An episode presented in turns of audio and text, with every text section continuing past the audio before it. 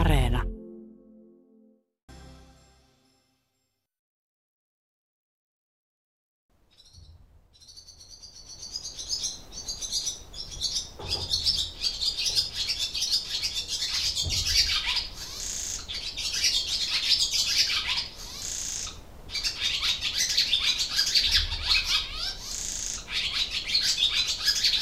Tämä ääni lienee monelle tuttu ja tämä ääni johdattaa meidät tämän keskiviikkoillan teemaan, eli Luonto-Suomen pääskysilta on alkanut ja kello kaksikymmentä saakka me puhutaan pääskysistä ja monessa mielessä käydään läpi Suomessa esiintyviä pääskysiä ja niiden elämäntapoihin liittyviä juttuja.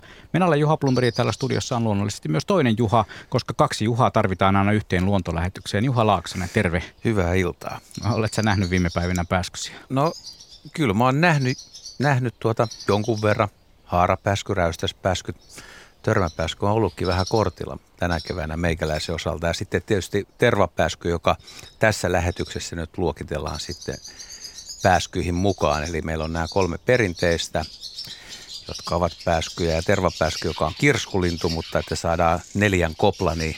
Ja kun lehtori Heikki Kolusella on myös tervapääskystä paljon paljon kokemuksia, niin se sopii tähän joukkoon hyvin. Ja mä luulen, että se on monille ihmisille kuitenkin se yksi merkittävimmistä pääskyistä, vaikka kyllä tämä haarapääskykin on kyllä aika monessa maatalon pihapiirissä tällä hetkellä vielä odotellaan. Joo, tai ihmetellään. Kyllä, kyllä haarapääsky on se kesä, kesäpääsky ilman muuta ja, ja se on ihmisiin ja, ja karjaan ja, ja tämmöisiin paikkoihin tottunut ja niitä saattaa olla siellä kymmenen kaksikymmentäkin ja nythän ne juuri parasta aikaa sitten lauleskelevat ja suunnittelevat pesäntekoa ja osa on jo aloittanut. Mutta onko moni maatilan omistaja tai navetan pitäjä, niin onko, onko pettynyt, kun saattaa olla, että ei olekaan enää haarapääskyä omalla kotipihalla? Niin, kyllä valitettavasti on, on havaittu, että kiinteästi eläimet liittyvät tähän haarapääskyyn, että jos on semmoinen niin sanottu vanhan ajan navetta, jossa on muutama kymmenen, kymmenen lehmää, niin, ja sinne on aika matalat, matalat navettarakennukset, niin siellä on lämmintä ja, ja siellä haarapääskyt lentelee niistä ikkunoista ja ovista sisään ja ulos ja pesivät siellä niiden parsien yläpuolella. Se on niin kuin semmoinen perinteinen paikka, mutta sitten nämä uudet, uudet robottinavetat ovat niin tehokkaita ja steriilejä ja suuria, että siellä ei juuri niinkään ole näitä pääskyjä. Ja pääskyt ovat sekä räystäs että haarapääsky ja törmäpääskykin ovat vähentyneet tässä viime vuosien aikana, valitettavasti. Kuten todettua, pääskysestä ei päivääkään menee se vanha suomalainen loru ja tosiaan kun tässä eletään ja toista päivää kesäkuuta, niin puhutaan vahvasti kesästä. Tähän lähetykseen pääsee mukaan omilla pääskystarinoillaan, kysymyksillään, soittamalla numero nolla kaksi nolla kolme yksi seitsemän kuusi nolla nolla. Tai voihan meille laittaa myös viestiä vaikkapa WhatsAppin kautta. Silloin numero on nolla neljä nolla yksi neljä viisi viisi kuusi kuusi kuusi.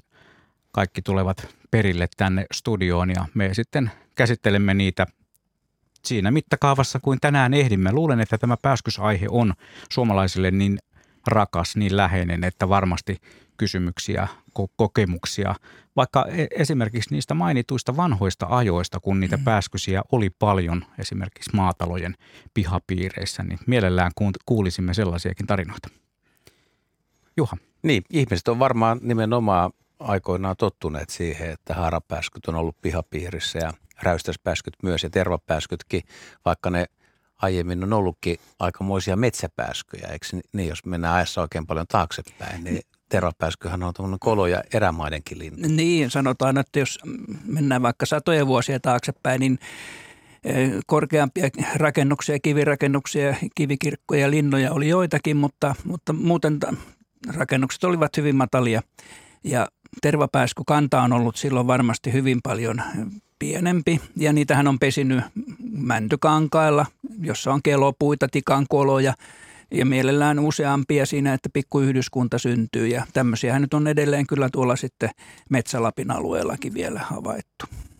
Mutta nykyään tervapääsky yksi urbaaneimmista linnuista, jos ajattelee vaikka ihan pääkaupunkiseudun keskustaa, että jos on semmoisia taloja vielä, missä pääsee sinne kattotiilien alle ja niin pesi siis täydellisessä asfalttieramaassa. Kyllä, kyllä, koska siinähän oikeastaan tervapääskylle tärkeintä on sitten se pesäkolo. Ja sieltä kaupunkialueeltahan ei välttämättä sitten ravintoa etsitä, vaan sitä haetaan sitten ympäröivältä maaseudulta, rannoilta, jokivarsilta ja, ja peltojen yläpuolelta eri puolilta, siitä kymmenienkin, jopa satojenkin kilometrien päästä. Mutta itse pesäpaikka on hyvin tärkeä ja ne ovat turvallisia tuommoiset kerrostalon räystään aluset tai kattotiilien alla olevat kolot. Niin ne onnistuu myös tällaisessa hyvinkin tuoreessa kaupunkiympäristössä löytämään sen pesänsä. Itse asun alueella, jossa, jossa tota, talot ovat siellä noin kymmenen vuotta ja vähemmän olleet olemassa, niin silti niihinkin on jäänyt. Tuskin sinne on jätetty tilaa pääskyille pesiä, vaan... Ehkä joissain fiksuissa mm. taloissa on jätettykin, mutta... Mutta ne löytää myös nykyaikaisista taloista sitten sen paikan, mihin mennä pesimään. Joo, kyllä. Ja tässä nyt sitten vielä sanotaan, että tuossa seitsemän kahdeksan yhdeksän luvulla, kun alkoi tämä energian säästökampanjat ja näitä tämmöisiä tuuletusventtiileitä ja räystäänalusia ja muita tukittiin. Ja siellä oli paljon pesiä, missä Lahden kaupunkialueella ihan, ihan sata määrin pesi siellä ydinkeskustassa niitä. Ja, ja kun niitä sitten on saneerattu, niin osa näistä, näistä koloista on, on tukittu ja ne ovat piilossa. Nyt sinne ei pääse ja tervapääskyllä onkin sitten ongelma, että mistä löytää niitä uusia koloja. Mutta jos ajatellaan nyt vielä vaikkapa Englantia, niin siellähän lintuja suojelu ja lintuystäviä on ollut ties kuinka kauan, niin siellä esimerkiksi on tehty ihan, ihan vartavasten muun muassa kattotiiliä sellaisia, joissa on, on kolo siellä sisällä ja reikä siinä. Että siinä tavallaan on niin kuin pönttö, se kattotiili, joka on siinä räystäsreunassa, niin se on ikään kuin pönttö. Ja tämmöisillä paikoilla saattaa olla sitten kymmeniä tervapääskyjä näissä ikivanhoissa taloissa. Paitsi tietysti, jos siellä on näitä ruokokattoja, niin siellähän on niitä reikiä varpuset ja muutkin tekee, että, että kaikki tämmöiset kelpaavat.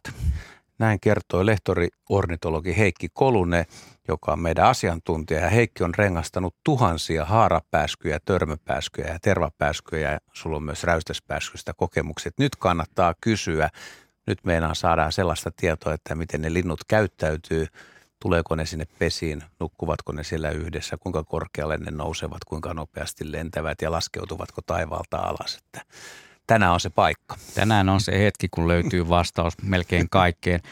Tiia, kuuntelijamme Ivalosta, laittoi viestin, että paras kokemus pääskysistä on se ääni, joka sekoittuu Keravan maauimalan äänimaailmaan yhdeksänkymmentäluvun alussa. Aurinko paistaa, ponnahduslauta kolisee veteen ja korkealla taivaalla kuuluu lintujen äänet. Se on hienosti kuvailtu tuo tilanne, mutta hei, me otetaan numero nolla kaksi nolla kolme yksi seitsemän kuusi nolla nolla on soittanut. Heikki Mikkelistä, terve Heikki. No tervepä terve. No minkälaista pääskysasiaa sinulla on?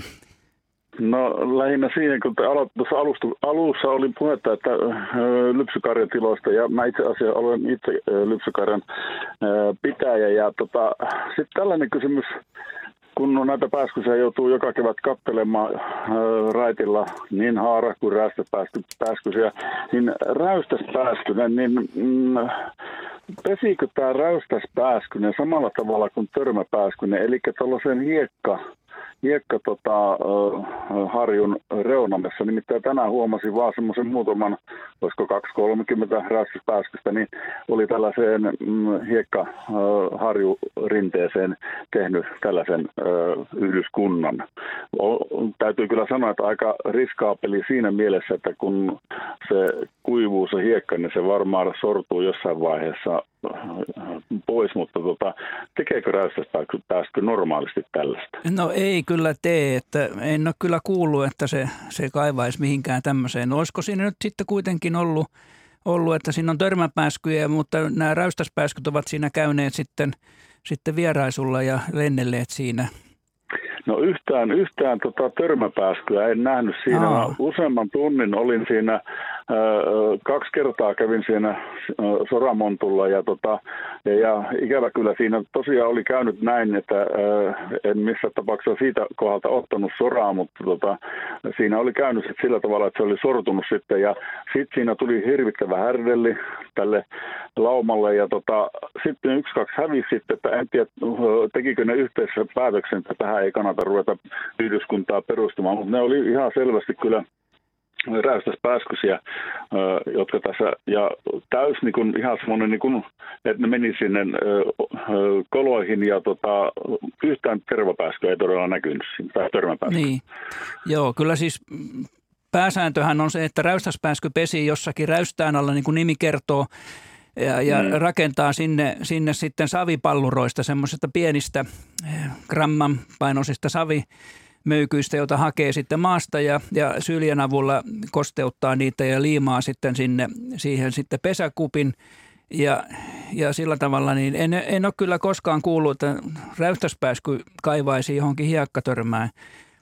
Et siinä on, se on kyllä aivan poikkeuksellinen kyllä sillä sitten, jos... Oliko niillä valkoinen Joo. yläperä niillä, jotka siinä lenteli? Kyllä, kyllä, koska mä nyt on neljäkymmentä vuotta, ei kun hetkinen, kohta kuusikymmentä vuotta jo katsellut melkein noita, noita äh, räystäspääskyjä ja tälläkin hetkellä on, on räystäällä muutama pesä valmistumassa, niin kyllä mä sen tunnistan. Joo, joo ei me, ei me oli... epäillä ollenkaan, joo, mutta niin. Se havainto on vaan nyt kerta kaikkiaan niin uniikki, että kannattaa nyt kuitenkin joo. seurata tilannetta, että et, ei, Joo, ei, ei, ole, ei ole kirjallisuudessa kyllä ainakaan minun tiedossa tällaista. Mutta oliko ne kolot siis vanhoja törmänpääskyjen koloja, mihin ne meni vai näyttikö ne, että olisi oikeasti kaivannut no, jotain? Mä...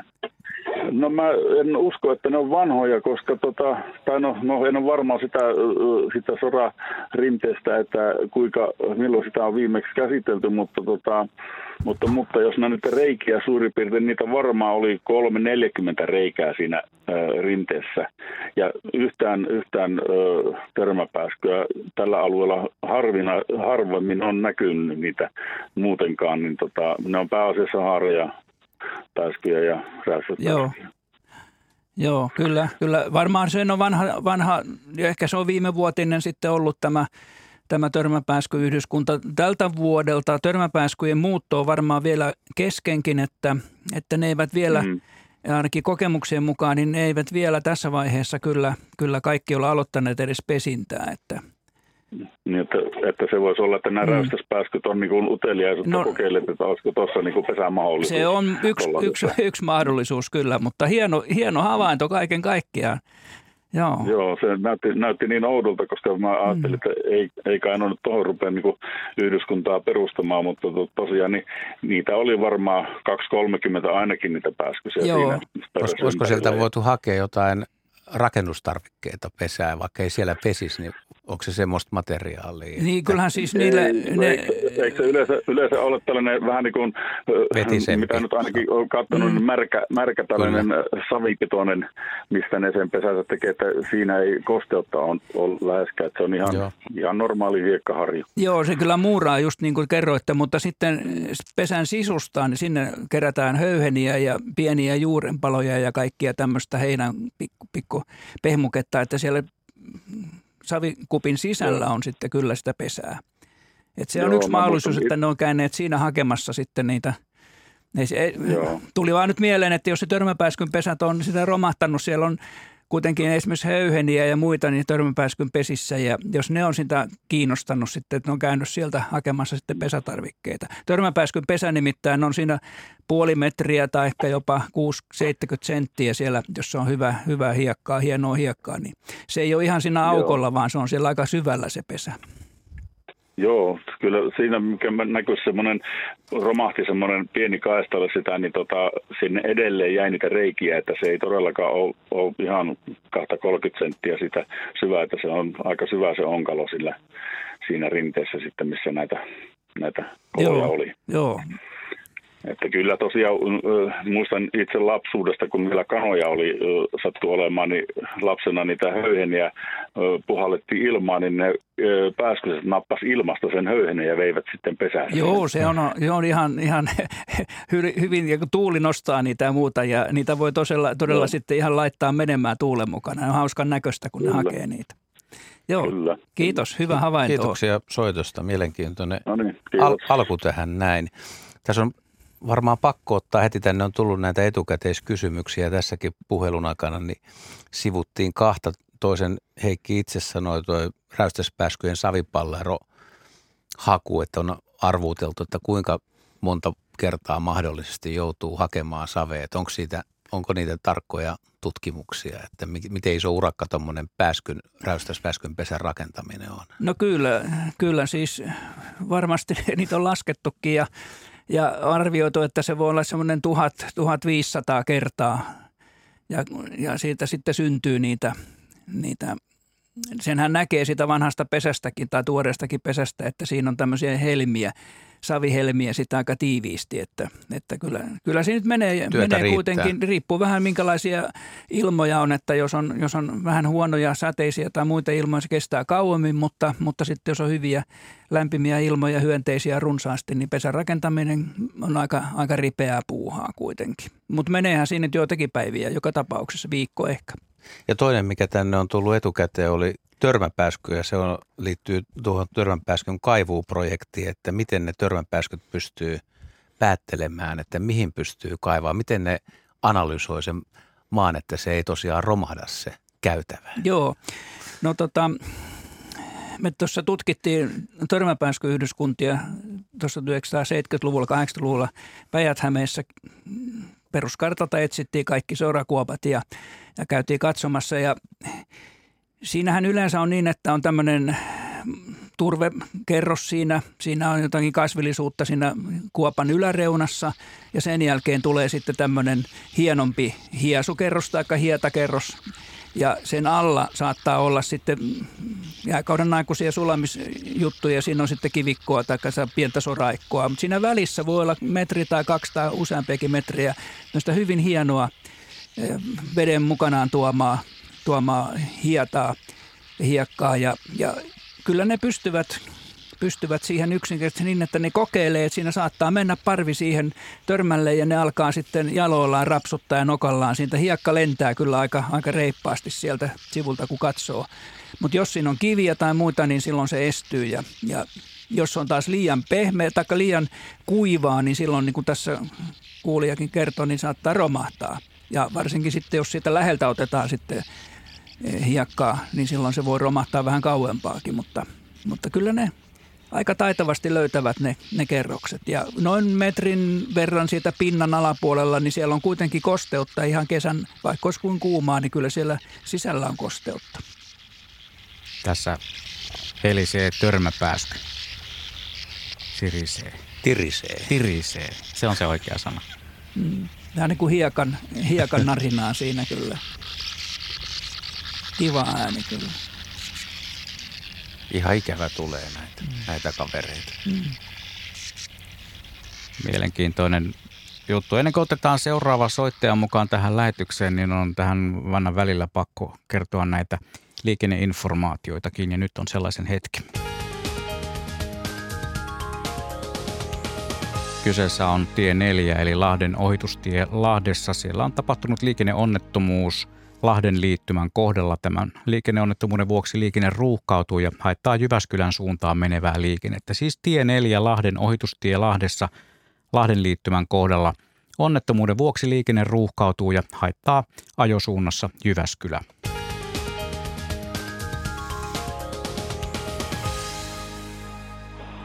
Ja nyt otetaan lähetykseen mukaan Paavo Sotkamosta. Terve Paavo. No terve, terve. Sulla on pääskysiin liittyvää havaintoa ja ehkä kysymystäkin. Joo, tuossa tota, niin meillä on tässä tämmöinen luomupihvikarja tai luomuemolehmätila. Me on luomussa oltu, oltu viisitoista vuotta, että on niin kuin pitkät kokemukset siitä.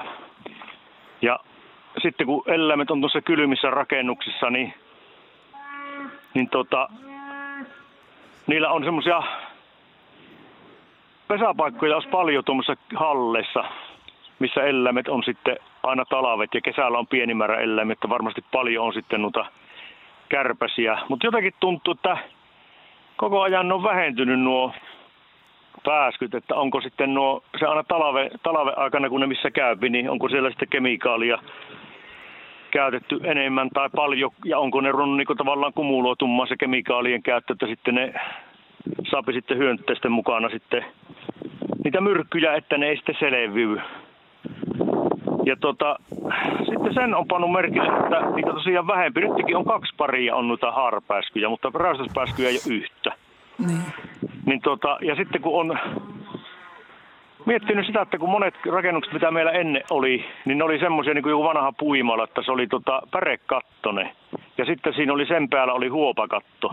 Niin se oli, se oli paljon niitä, mutta varmaan niitä oli muutenkin enempi pääskyjä silloin. Mutta jotenkin tuntuu, että noissa rakennuksissa, vaikka niissä olisi hyvät paikat tehdä pesiä, niin että onko se peltikatto sitten liian kuuma? Että se jotenkin kärventää niin paljon, että se ei uskalla tehdä sinne, tai jos tekee, niin ne ei menesty siellä. No se on joissakin tilanteissa kyllä, jos pesä on siinä aivan sen peltikaton auringonpuoleisen lappeen alla, niin kyllä siinä lämpötila nousee neljästä viiteenkymmeneen asteeseen, mutta kyllä linnut osaa aika tar- tarkkaan sen jättää tuuletusraun, että ei ne ole kiinni kuitenkaan siinä pellistä, että ei se ehkä siinä, mutta onko nämä, nämä karjasuojat, onko ne sellaisia avoimia, että siellä, on, siellä on, ei, ei ole seiniä? On, pääty, pääty on, on, on niin kuin kolme niin, seinä joo, joo. Pääty on auki tai iso ovi päädystä auki, että ne pääsee lentämään vapaasti tavallaan rakennuksen läpi. Joo, joo se on, tuossa Hämeessä niitä on useita kymmeniä vuosia seurattu ja Ja kaikkein parhaat ovat sellaiset navetat, jotka ovat tämmöisiä aika matalia ja niin sanotusti vanhanaikaisia. Ja ne ovat lämpimiä. Siellähän on siis hyvin lämmintä.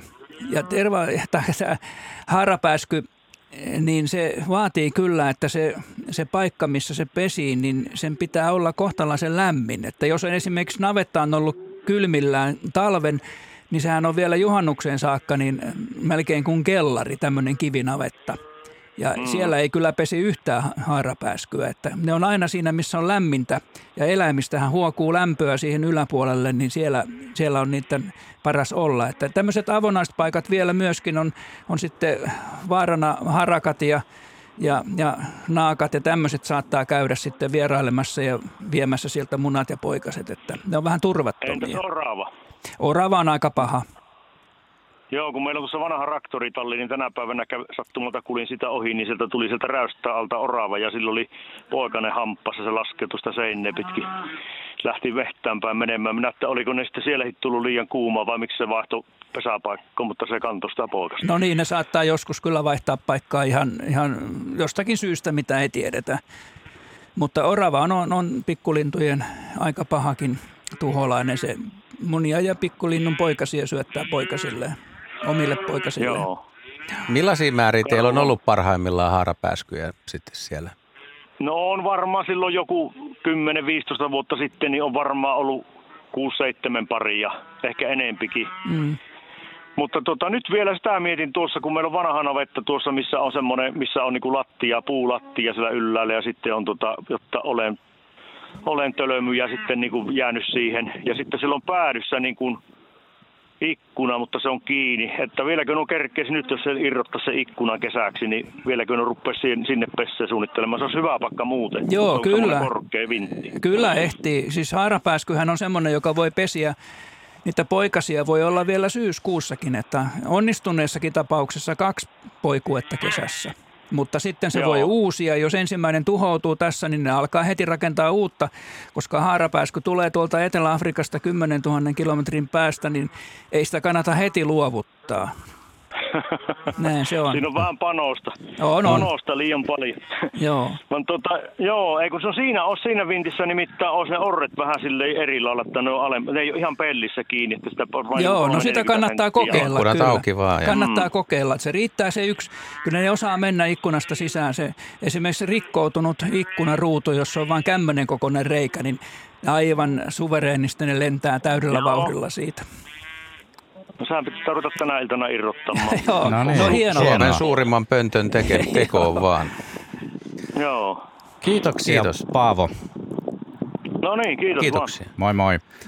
Tässä... Sieltä kuuluu hienot taustaäänetkin niin. tuolta. Oli, oli mahtavaa. Mahtava. Hei, tuossa kun äsken puhuttiin siitä robottipihaatosta, niin Antti laittoi kuvan, että kaksituhattakahdeksantoista rakennetusta robottipihatosta, niin hänen kuvassaan on kaksi pääskyn pesää, että kyllä ne tällaisenkin paikan huolivat Onko ne räystäs vai haarapäänsky? No tämä kuva, ei, tässä ei kyllä mainita sitä, mutta täällä on kaksi, on niin pieniä nuo pesän, pesän kuvat, että en pysty sanomaan kumpia. Joo, tässä kyllä siis meilläkin on havaintoja, että näissä robottinavettojen räystäiden alla saattaa olla räystäspääskynpesiä. Nämä on siis siellä sisällä, sisällä, sisällä ovat joo. siinä katto, kattoparressa. No tässä voisi sillä tavalla heti todeta, että räystäspääsky ei oikeastaan ollenkaan, mutta ei ainakaan hyvin mielellään. Vasten tahtoisesti se menee sisälle. Että kaikki pääskyt, jotka lentelee siellä sisällä ja, ja iloisesti menee edestaikaan, ne on ra- haarapääskyjä. No. Ja räystäspääskyt, ne on ulkoilmalintuja, ne pesii ulkopuolella, mutta joskus saattaa sitten eksyä, mutta ei ne pesi siellä navettojen sisäpuolella.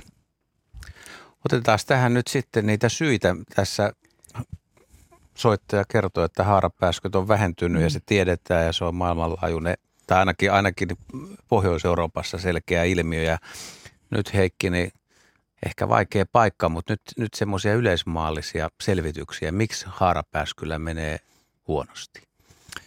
Niin, siinä oikeastaan voisi lähteä kahdesta kohtaa. Toinen on tämä pesimäalue täällä Suomessa ja Euroopassa ylipäätään. Ja sitten on tämä talvehtimisalue ja muuttomatka sinne Etelä-Afrikkaan. Nämä suomalaiset haarapääskythän muuttaa tuota Välimeren itäpuolelta osittain Saharan ylitse ja menevät sitten sieltä Itä-Afrikan kautta sinne aika etelään. Ja siellähän on semmoisia suuria, suuria, jopa miljoonien haarapääskyjen kokoontumisia, mutta siinä on myöskin Aasian ja Euroopan haarapääskyjä mukana. Tuossa yksi kysyjä siinä äsken todella näistä kemikaaleista tai muista, niin nämä aika lyhytikäisiä, ne on keskimäärin. Kyllähän vanhemmat elää jopa kymmenen vuotta, mutta meillä taitaa olla kahdeksan, yhdeksän vuotta vanhin. Mutta kuitenkin niin kuolleisuus on, on se, sitä luokkaa, että ei siinä oikeastaan ehdi kertyä niitä kemikaaleja.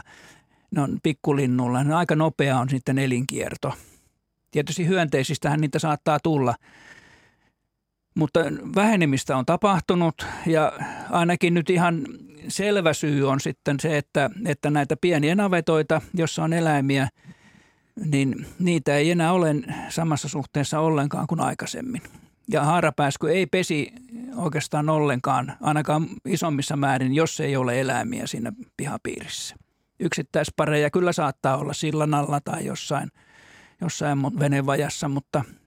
mutta ei yhdyskuntia. Et kaikkien parhaat yhdyskunnat on sellaisia, missä on, on runsaasti lehmiä, jotka sitten ovat joka sisällä ja ulkona siellä navetassa. Mutta Euroopan alueelta haarapääsky on vähentynyt Englannista, Ruotsista, Tanskasta, Saksasta, Suomesta, että sieltä täytyy vissiin lähteä hakemaan syytä sieltä talvehtimisalueelta ja siellä päin tietysti on, on sitten maan käyttö ja, ja kaikki mahdollisesti sitten tämä kemikaalienkin käyttö, käyttö on sellaista, joka siihen vaikuttaa. Mutta nämä on aika vaikeita. Mikään yksi syy ei yleensä koskaan ole se syy, vaan niitä voi olla kymmeniä. Olisiko siellä etelässäkin ravinnon määrä vähentynyt? Nyt puhutaan kovasti täällä Pohjolassa, että meillä on, meillä on vähemmän hyönteisiä ilmassa kuin aikaisemmin. En tiedä, kuinka tarkasti se pitää paikkaansa, mutta miten luulet, että pääskyt ylipäätään löytää ravintoa? Nykyään? No... Nehän on taitavia ilmastoravinnon ottajia, että lentävät hyönteiset on niille ja hämähäkit, siis, siis heitin mukana hämähäkit kulkevat ilmassa, niitä, niitä ne syö harvemmin maasta, mutta jos on oikein kylmä ja muuta, niin saattaa sitten haarapääskykin maasta nokkia. Tervapääskyhän ei maasta koskaan ruokaile, että se sitten, se on sellainen arvokas lintu, että se siirtyy sitten kokonaan pois. Sehän voi lähteä vaikka tuonne Baltian maihin, jos on muutaman päivän pahaa matalapaine täällä. viisisataa kuusisataa kilometriä ei oikeastaan tervapääskylle muuta kuin pikkusen vaivaa ja muutama tunti menee aikaan. Se on aika suoritus.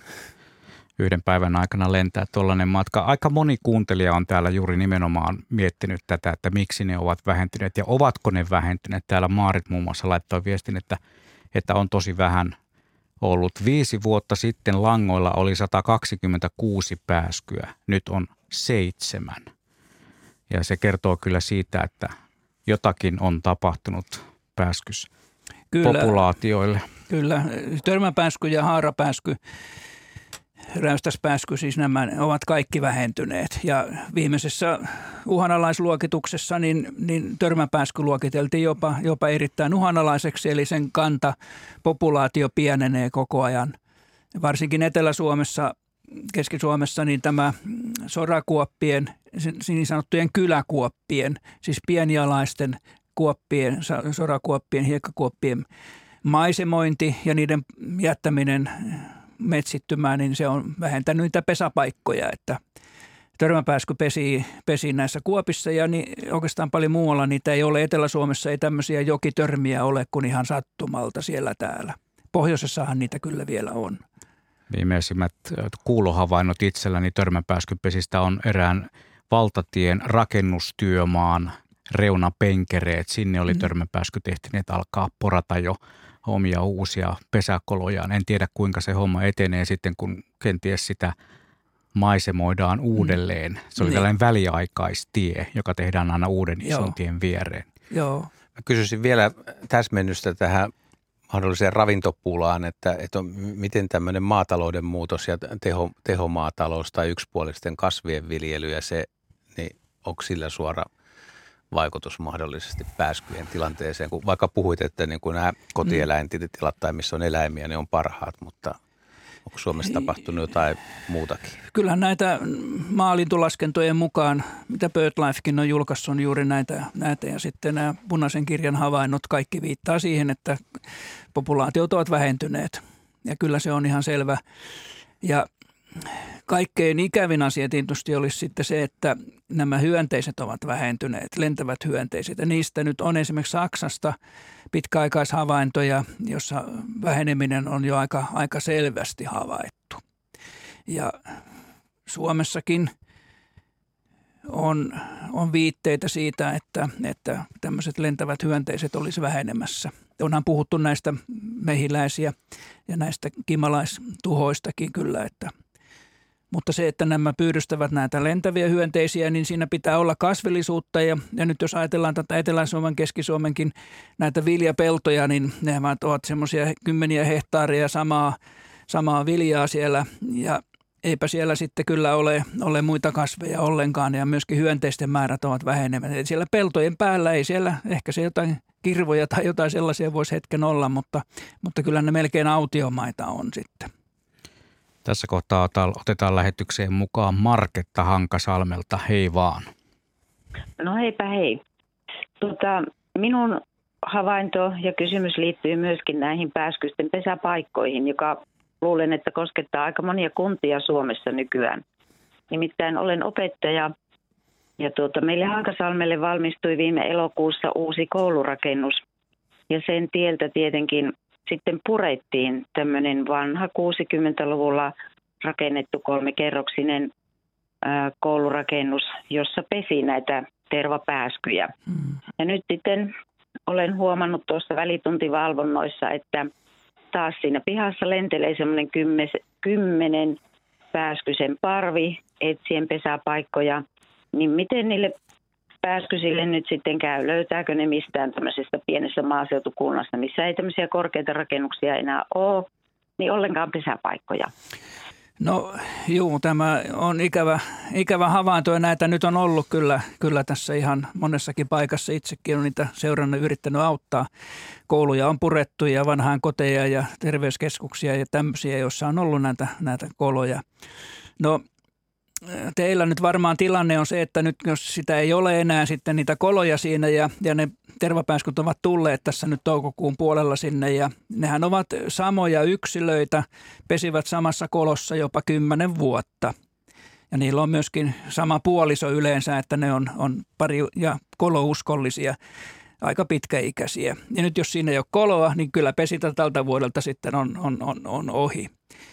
Pönttöihin saattaa mm-hmm. joku mennä tai johonkin rakennukseen, mutta, mutta ei se kovin hyvin onnistu siinä, että kyllä se aika huonolta näyttää. Niin millaisia ne tulokset on, kun on kuitenkin yritetty pöntöttää? Onko mitään näppituntumaa, että miten no, teräpääsköt tarttuu näihin on vaakamallisiin yrit... Joo, pönttöihin? Kyllä esimerkiksi tuossa Lammilla ja, ja Sysmässä muun muassa, niin siellä on laitettu pönttöjä. Kyllähän niihin Sysmän pönttöihinkin tuli heti pikkuvarpusia ja tervapääskyjä. Siinä on lennellyt tältä kesältä, en tiedä tilannetta vielä, mutta siinä oli sama tilanne, että koulu purettiin ja, ja kymmenen viisitoista ehkä enemmänkin tervapääskyparia jäi kodittomaksi ja, ja yritettiin näitä, näitä auttaa, mutta, mutta tervapääskyn saaminen pönttöihin ja varsinkin yhdyskunnan saaminen useampaan pönttöön siihen pihapiiriin, niin se on aika pitkäaikainen ja aika hankala. Se ei kovin helposti kuitenkaan tule. Niinpä, onpa harmi kuulla. Turha retki tuli niille pääskysille ja... Tuota, miten no, mutta yrittää näitä... kannattaa, vaan sinne yrittää laittaa pöntöön kuitenkin, ettei niin. ihan heitä, heitä tuota pyyhettä kehää. No mä luulen, että meidän ympäristötoimi ei siihen suostu, että siitä tulee pian likaamista ynnä muuta sellaista, mutta kiitos tästä tiedosta ja mukavaa kesän jatkoa. Kiitos, kiitos. kiitos. Samoin. Tuohon He... likaamiseen täytyy heti sanoa, että tervapääsky on siisti. Se ei nyt juurikaan likaa sillä tavalla. Räystäspääsky on ehkä pahin, koska siinä tulee sitten niitä... tippuja sitten siihen seinälle aika, aika reippaasti. Heikki sanoi tuossa äskeisen puhelun aikana erittäin mielenkiintoisen tiedon. Toivottavasti kaikki kuulijat oli hereillä siis, että tervapääsky on pitkäikäinen ja tulee samaan pönttöön pesimään tai samaan paikkaan, jos se on mahdollista, sekä koiras että naaras. Tiedetäänkö näiden koiraiden ja naaraiden talvehtimisesta, että kun ne lähtee, niin onko ne edes välttämättä ollenkaan samalla alueella tai tai yhdessä, vai osaako ne palata kummatkin, että tästä nyt mennään Pihtiputaalle tai Haukisalmelle tai mihin tahansa sitten kesäksi? No tervapääskyn kohdalla itsekin olen mukana, mukana projektissa Lundin yliopiston professori Susanna Åkessonin projektiin, jossa laitettiin tämmöisiä valopaikantimia aikuisille pesiville tervapääskyille ja niitä sitten se... Joka päivä auringon nousu ja lasku, se on semmoinen fysikaalista, niin siinä sen enempää, mutta siihen tallentuu tieto, missä, missä paikassa maapalloa tämä lintu on sillä hetkellä, noin suurin piirtein. Ja nämä kaikki linnut, mitkä lähtivät sitten etelään, niin menivät suurin piirtein jokainen vähän niin kuin omaa reittiään, satojen jopa tuhannen kilometrin eroja oli niissä, ja päätyivät Kongoon.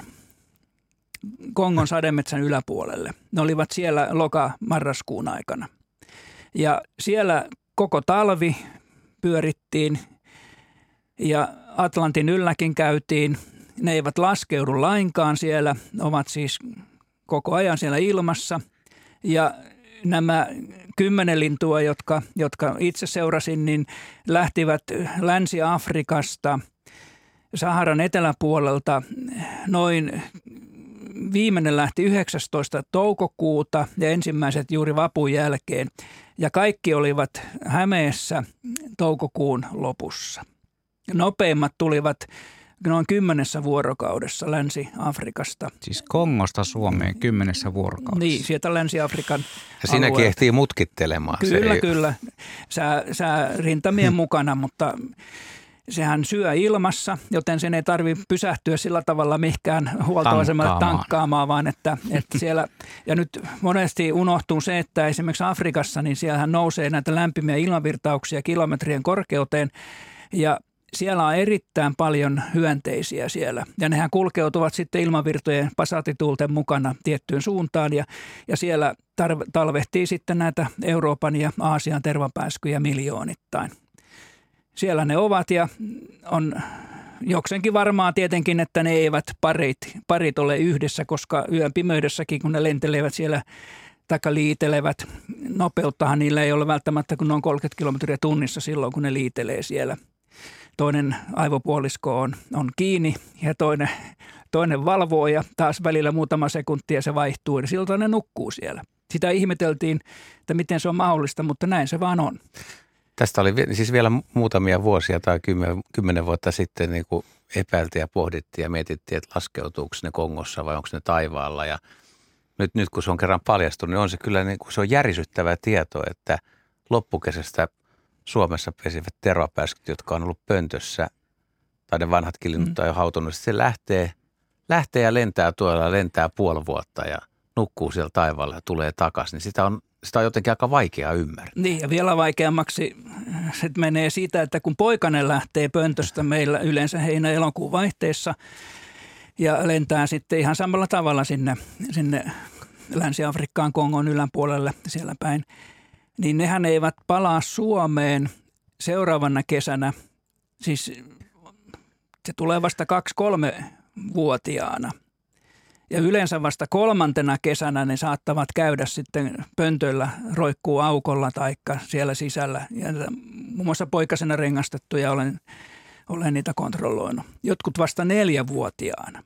Ja jos ne siellä Afrikassakin ovat sitten sen yhden kesänkin ylitte, niin eipä ne sielläkään taida missään levätä laskeutua, että merilinnullahan tiedetään, että nehän saattaa lentää ihan, ihan jatkuvasti näitä, mutta tervapääskyllä ja samaten alppitervapääsky on samanlainen, mm. joka ei, ei laskeudu. Ainakaan nämä aikuiset pesivät linnut, niin kun ne lähtee pesältä, ne tulee seuraavana keväänä takaisin, niin eivät ole laskeutuneet minnekään. Jos olisi kokemattomampi kaveri kuin Heikki kertomassa tällaista tarinaa, niin voisin sanoa, että en ole ihan varma, että uskoisinko joka sanaa, mutta pakko se on uskoa. Tämä on yksi mun mielestä lintumaailman kumminkin suurista ihmeistä. No kyllä se, kyllä se tutkijatkin yllätti. Ja mm. se on niin moneen kymmenen kertaan nyt jo todettu, että, että asia on näin. En, en oikeastaan epäile, epäile ollenkaan sitä.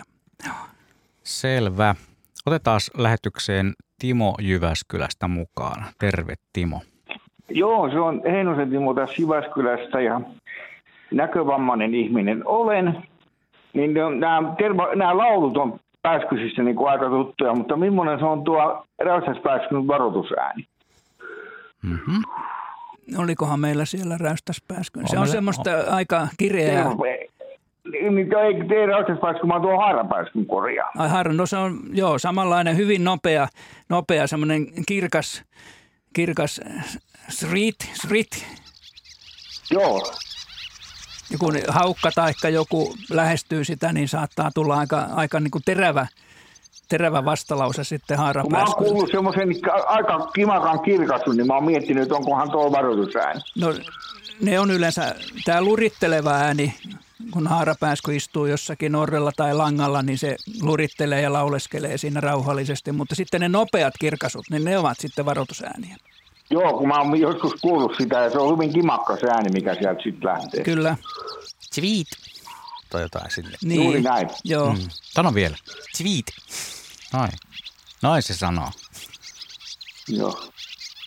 Se oli Et, Juha Laaksonen. Tämä oli tämä mun, ky- mun kysymys. Joo, kiitos. Joo, kiitoksia. Kiitos, se oli hyvä, hyvä kysymys. Noi äänethän on tosi mielenkiintoisia juuri, kun kaikki, aika monet näistä pääskyjen äänistä tällaiset, mikä tämäkin luritus tässä on, niin tämä on hyvin se tuttu, mutta nämä tällaiset erilaiset äänet, niin ne voi olla vähän haastavia ihan maallikolle varsinkin, mm. että mistä tuo ääni nyt sitten tuli ja miksi.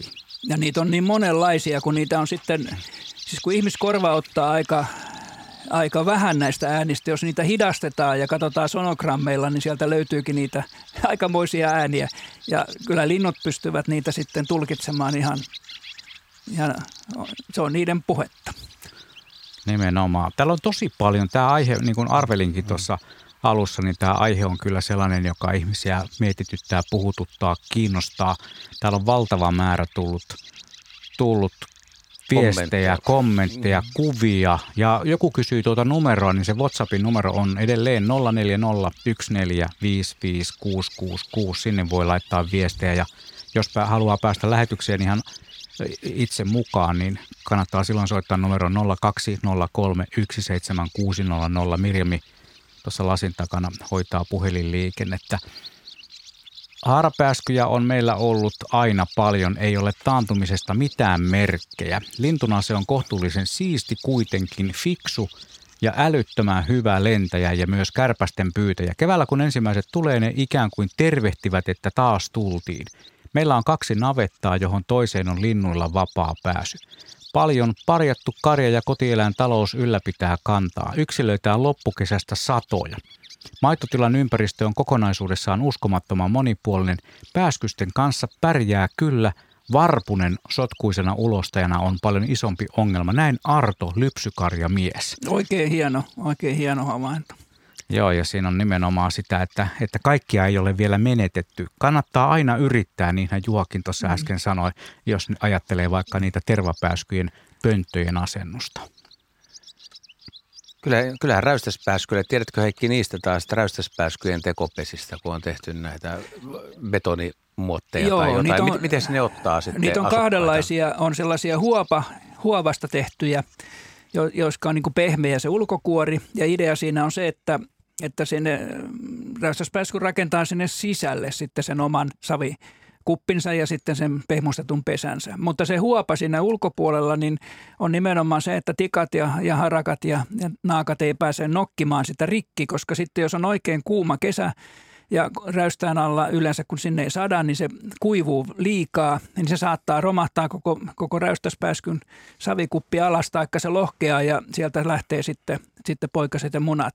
Ja sen takia se huopa päällä, niin se estää sen tikka, vaikka kuinka hakkaa, niin ei se mene miksikään. Niissä pesitään. Ja toinen on sitten näitä puupetoni juttuja, että sekoitetaan siihen betoniin sellaista purua ja jotain liimaakin voidaan laittaa ja siitä muovaillaan sitten tämmöinen vähän isompi kuin se normaali pesä, niin että se sinne sisälle taas rakentaa räystäspääskysen savipesänsä. Ja molemmissa niitä kyllä on ja itsellä on ollut navetan, navetan räystään alla niitä nyt jo aika monta, mutta kyllä ne on käynyt katsomassa, mutta ei, ei ole tullut kyllä pesijöitä, vähenee. Entäs törmäpääskylle? Niillekin on ainakin suunniteltu semmoisia putkiloita hiekkarinteisiin. No niin, se on, se on jo vaikeampi.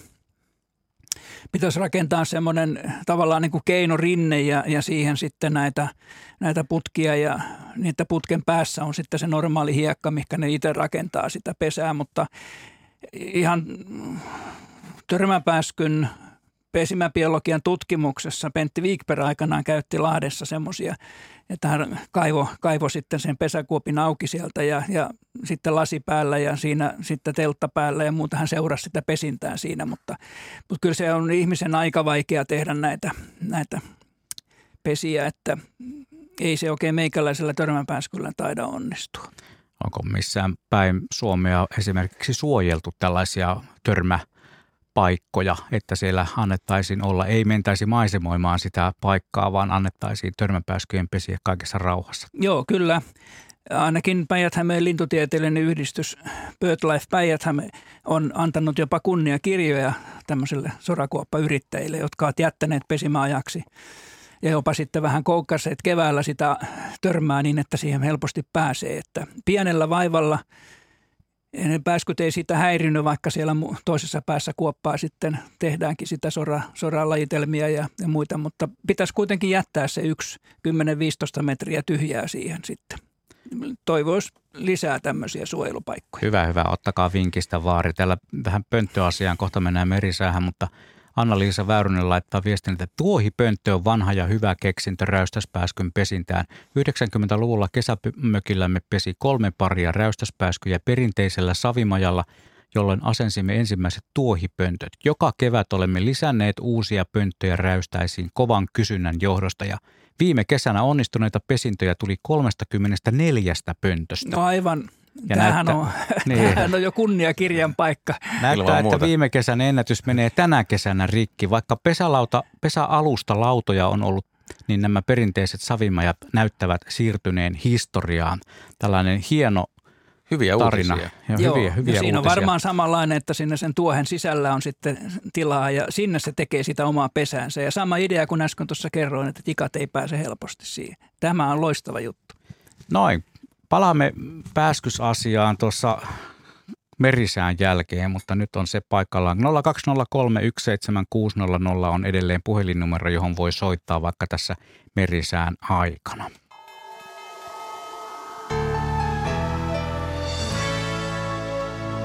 Korkeapaine vahvistuu vähitellen Suomeen odotettavissa huomisiltaan asti. Suomenlahti suunnataan vaihtelevaa tuulta yhdestä viiteen metriä sekunnissa, aamulla voimistuvaa itätuulta. Iltapäivällä neljästä kahdeksaan metriä sekunnissa, paikoin mahdollisesti merituulta. Hyvä näkyvyys. Pohjois-Itämeri, Ahvenanmeri, Saaristomeri ja Selkämeri suunnataan vaihtelevaa tuulta yhdestä viiteen metriä sekunnissa. Aluksi Selkämerellä lännen ja luoteen välinen tuuli ylimmillään kahdeksan metriä sekunnissa. Päivällä paikoin merituulta ja iltapäivällä Pohjois-Itämeren itäosassa itätuulta neljästä kahdeksaan metriä sekunnissa. Hyvä näkyvyys. Merenkurkku ja perämeri suunnataan vaihtelevaa tuulta yhdestä viiteen metriä sekunnissa aamuyöllä. Voimistuvaa etelänpuoleista tuulta aamulla kolmesta seitsemään metriä sekunnissa, päivällä paikoin merituulta ja hyvä näkyvyys. Saimaalla suunnaltaan vaihtelevaa tuulta nollasta neljään metriä sekunnissa ja aluksi paikoin itätuuli ylimmillään kuusi metriä sekunnissa. Yöllä mahdollisesti utua, muuten hyvä näkyvyys. Ja odotettavissa torstai-illasta perjantai-iltaan kaikilla merialueilla todennäköisimmin heikkoa tuulta, perämerellä lounaistuulta alle kymmenen metriä sekunnissa. Säätiedot rannikkoasemilta. Kello kahdeksantoista Haapasaaressa lämpötila oli viisitoista astetta, länsituulen nopeus neljä metriä sekunnissa, saarella oli puolipilvistä ja neljäkymmentä kilometriä näkyvyyttä. Kotkarankki seitsemäntoista, länsilounas kolme pilvistä, neljäkymmentäseitsemän, Orrengrund kahdeksantoista, länsilounas neljä, selkeää yli kaksikymmentä. Emäsalo seitsemäntoista, lounas kaksi, Kalvoidagrund kuusitoista, pyyntä. Itä-Toukki kuusitoista, länsiluode kaksi, Harmaja seitsemäntoista, länsi kaksi, selkeää kaksikymmentäneljä. Mäkiluoto kuusitoista, länsi kaksi, Bokashär kahdeksantoista, länsi kaksi, selkeää neljäkymmentäkaksi. Jussarö yhdeksäntoista, länsi kolme, selkeää viisikymmentä, Hanko-Tuliniemi kahdeksantoista, länsiluode neljä.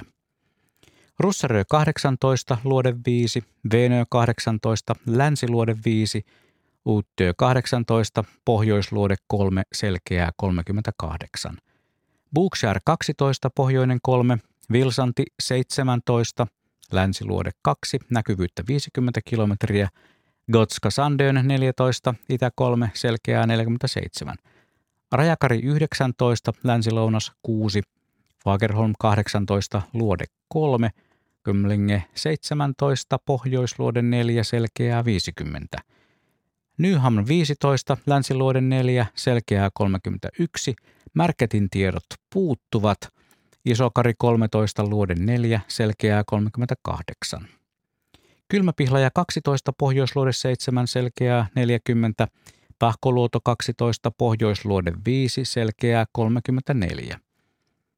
Selgrund neljätoista, luode kahdeksan, selkeää viisikymmentä, Brechäret viisitoista, länsiluode viisi, Strömingsboden viisitoista, länsi neljä, Valassaaret seitsemäntoista, länsi-lounas neljä. Kallan neljätoista, länsi kolme, Tankkar viisitoista, länsi kolme, selkeää viisikymmentä, Ulkokalla viisitoista, pohjoisluode yksi, Naakiainen neljätoista, pohjoisluode kaksi. Raahe viisitoista, pohjoisluode kaksi, viisikymmentä kilometriä näkyvyyttä, Oulun Vihreäsaari kolmetoista, pohjoisluode kuusi, kaksikymmentä, Marjaniemi kolmetoista, pohjoinen kolme, selkeää kaksikymmentä, Kemi yksi kaksitoista, luode kolme ja Ajoksessa lämpötila viisitoista astetta, länsituulta kolme metriä sekunnissa, selkeää ja neljäkymmentäkaksi kilometriä näkyvyyttä. Meriveden korkeudet kello kahdeksantoista, Kemi miinus kaksikymmentäyksi senttimetriä, Oulu miinus yhdeksäntoista, Raahe miinus kaksikymmentä, Pietarsaari miinus yhdeksäntoista, Vaasa miinus kaksikymmentäyksi, Kaskinen miinus kaksikymmentäkaksi, Mäntyluoto miinus kaksikymmentä, Rauma miinus kahdeksantoista, Turku miinus kuusitoista, Föglö miinus yhdeksäntoista senttimetriä, Hanko miinus seitsemäntoista, Helsinki miinus kahdeksantoista, Porvoo miinus yhdeksäntoista ja Hamina miinus seitsemäntoista senttimetriä. Alkon korkeus tänään kello kahdeksantoista Pohjois-Itämerellä mitattuna nolla pilkku yksi metriä.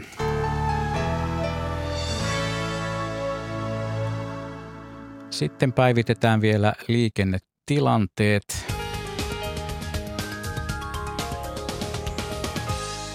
Nimittäin tiellä neljä Lahden ohitustie, siellä on edelleen tilanne päällä, toinen ajorata suljettu liikenteeltä Lahden liittymän kohdalta ja tämä haittaa Jyväskylän suuntaan kulkevaa liikennettä.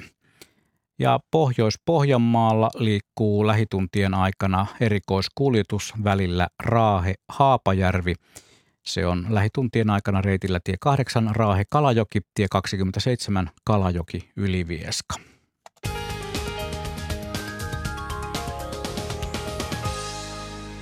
Viisi minuuttia ja kello on yhdeksäntoista. Me puhutaan pääskysistä tänä iltana. suuren suuri pääskyilta on mitä parhaassa vauhdissa ja ensimmäisen tunnin aikana on ehditty kaikenlaisia lentotaituruuksia paljastaa, mutta nyt paljastetaan vähän tätä ravinnon käyttöä, siis törmäpääsky, haarapääsky, räystäspääsky ja tänään mukana tervapääsky, joka on kirsku, lintu, mutta kuitenkin kansankielellä pääsky, se on meillä tässä lähetyksessä ja Heikki on ehtinyt elämänsä aikana tutkia myös aika paljon pääskyjen ravinnon käyttöä, että se ei ole pelkkät kärpäset, sääsket, perhoset ja lentävät hyönteiset, vaan näillä lajeilla vähän eroaa nämä mielitietyt. Vai tulkitsenko oikein? No jonkin verran. Kaikki pääskyt, tervapääsky mukaan lukien, niin pyydystää lentäviä otuksia. Siellä on siis sekä hyönteisiä että hämähäkkejä ja erilaisia, jos hyönteisissä ruvetaan sitten katsomaan, niin, niin sitten eri kokoisia on hyvin pieniä, ihan tämmöisiä kemppejä, kirvoja. Ja sitten suurikokoisia, kukkakärpäsiä, perhosia, sudenkorentoja ja sun muita. Tervapääsky on sellainen, joka pyydystää sitä ilmaplanktonia ja suhteellisen pientä tavaraa, että niitä, se kuljettaa kurkkupussissaan tämmöisen tunnin verran, ehkä keräilee ilmasta kaikenlaista tavaraa ja tekee siitä semmoisen pikkurillin pään kokoisen, no vähän reilun gramman painoisen hyönteispallon, jossa on sylkeä mukana, että se sul, alkaa sulaa jo sitten ruoka tavallaan niin kuin siinä suussa. Ja, ja sen se sitten antaa joko yhdelle poikaselle, jos ne ovat isoja, ja, tai sitten jos siellä on hyvin pienet poikaset, niin saattaa siitä sitten ottaa vain puolikkaan tai kolmanneksi.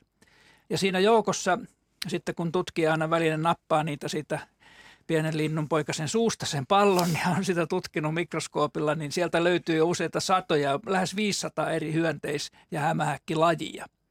Siis niitä on tavattoman paljon, kaksiiipisiä ja, ja kärpäsistä ihan kukkakärpäseen saakka, mutta ei kovin suuria. Ja sitten kovakuoriaisista näitä pieniä ö, kirjanpainajia, niitähän on vain muutaman millin mittaisia. Niitä saattaa olla satoja yhdessä ruokapallossa, mutta koskaan näiden tuhansien ravintohyönteisten ja hämähäkkien joukossa, niin en ole nähnyt enkä, enkä saanut käsiini leppäkerttua, joka on niin iso, että sitä, sitä luokkaa tervapääsky ei syö, vaikka se lentää ilmassa, olisi tosi helppo saalis. Sen sijaan lentomuurahaiset ovat helppoja, kun ne lähtee häälennolle, niin nehän ovat aika rasvaisia ja, ja semmoisia aika painavia ja, ja helposti, kun ne suoraviivasti lentää, niin niitä, niitä ne ahmii, niin kuin monet muutkin linnut sitten. No sitten nämä törmäpääskyt, niin ne mielellään ruokailevat rannikon takarannalla, jossakin ruovikon rantaniityn yläpuolella. Sieltä nousee kaikenlaista vesihyönteistä. Varsinkin jos on kylmä ilma, niin silloin sanotaan, että tulee sade, kun pääskyt pyörii veden pinnassa, niin kuin nämä kaikki, törmä, räystäs ja haarapääsky. Ja se johtuu siitä, että silloin ilma, joka on vähän viileämpi tai sateinen, niin siellä ei lennä kovin paljon hyönteisiä, niin niitä on siinä aivan järven pinnassa. Sieltä tulee näitä kaksiiipisiä dipteroita ja mitä kaikkea sieltä nyt sitten nouseekaan. Ja yleensä kun ovat vasta kuoriutuneet, niin ne ovat hyvin pehmeitä. Ja sillä tavalla siinä on niin vähän sitä kovaa kitiniä, että ne ovat helppoja sitten viedä vaikka poikasilleen tai syödä itse. No haarapääsky taas puolestaan lentelee siinä pihapiirissä ja se tykkää kärpäsistä kyllä. Ja kaikenlaisia, mitä siinä lehmien ympärillä liikkuu. Ei kovinkaan isoja paarmoja kuitenkaan napsi, koska ne ovat aika suuria, jättiläisiä jo niihin, niihin verrattuna. Mutta ylipäätänsä näitä auringonpaisteissa kesäpäivänä lentäviä hyönteisiä, hyttysiä tietenkin suuret määrät. Näin me jatkamme aiheen ympäriltä kello yhdeksäntoista uutisten ja urheiluradion jälkeen. Sitten meillä on vielä viisikymmentäviisi pientä minuuttia aikaa puhua tästä aiheesta, joka tosiaan tänään on pääskyset. Lähestymme kello yhdeksäntoista. Nyt on vielä hetki aikaa valita numerot nolla kaksi nolla kolme yksi seitsemän kuusi nolla nolla ja yrittää päästä lähetykseen mukaan, mutta nyt me mennään uutisiin.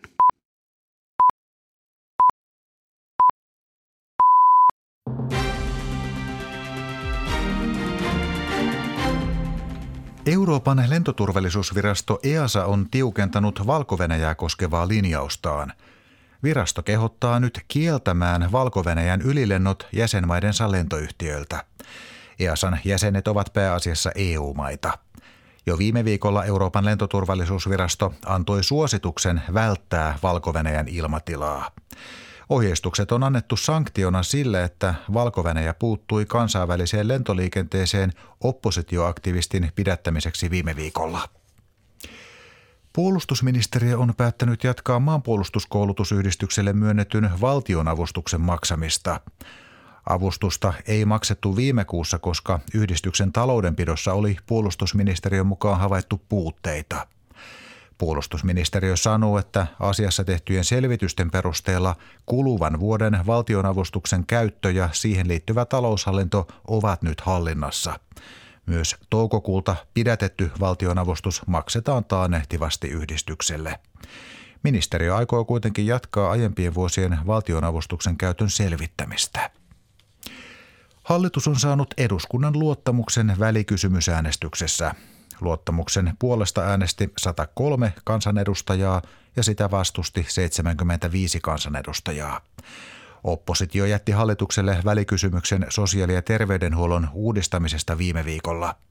Oppositiopuolueiden mukaan uudistus ei paranna hoitoonpääsyä eikä huolehdi rahojen riittämisestä väestön ikääntyessä. Odotettavissa huomisiltaan asti sää on poutaista ja enimmäkseen aurinkoista, paikoin on puolipilvistä. Yöllä esiintyy paikoin hallaa, huominen päivälämpötila on kaksikymmentä kaksikymmentäkuusi astetta. Lapissa ja Pohjanmaalla on paikoin voimassa ruohikko- tai metsävalovaroituksia.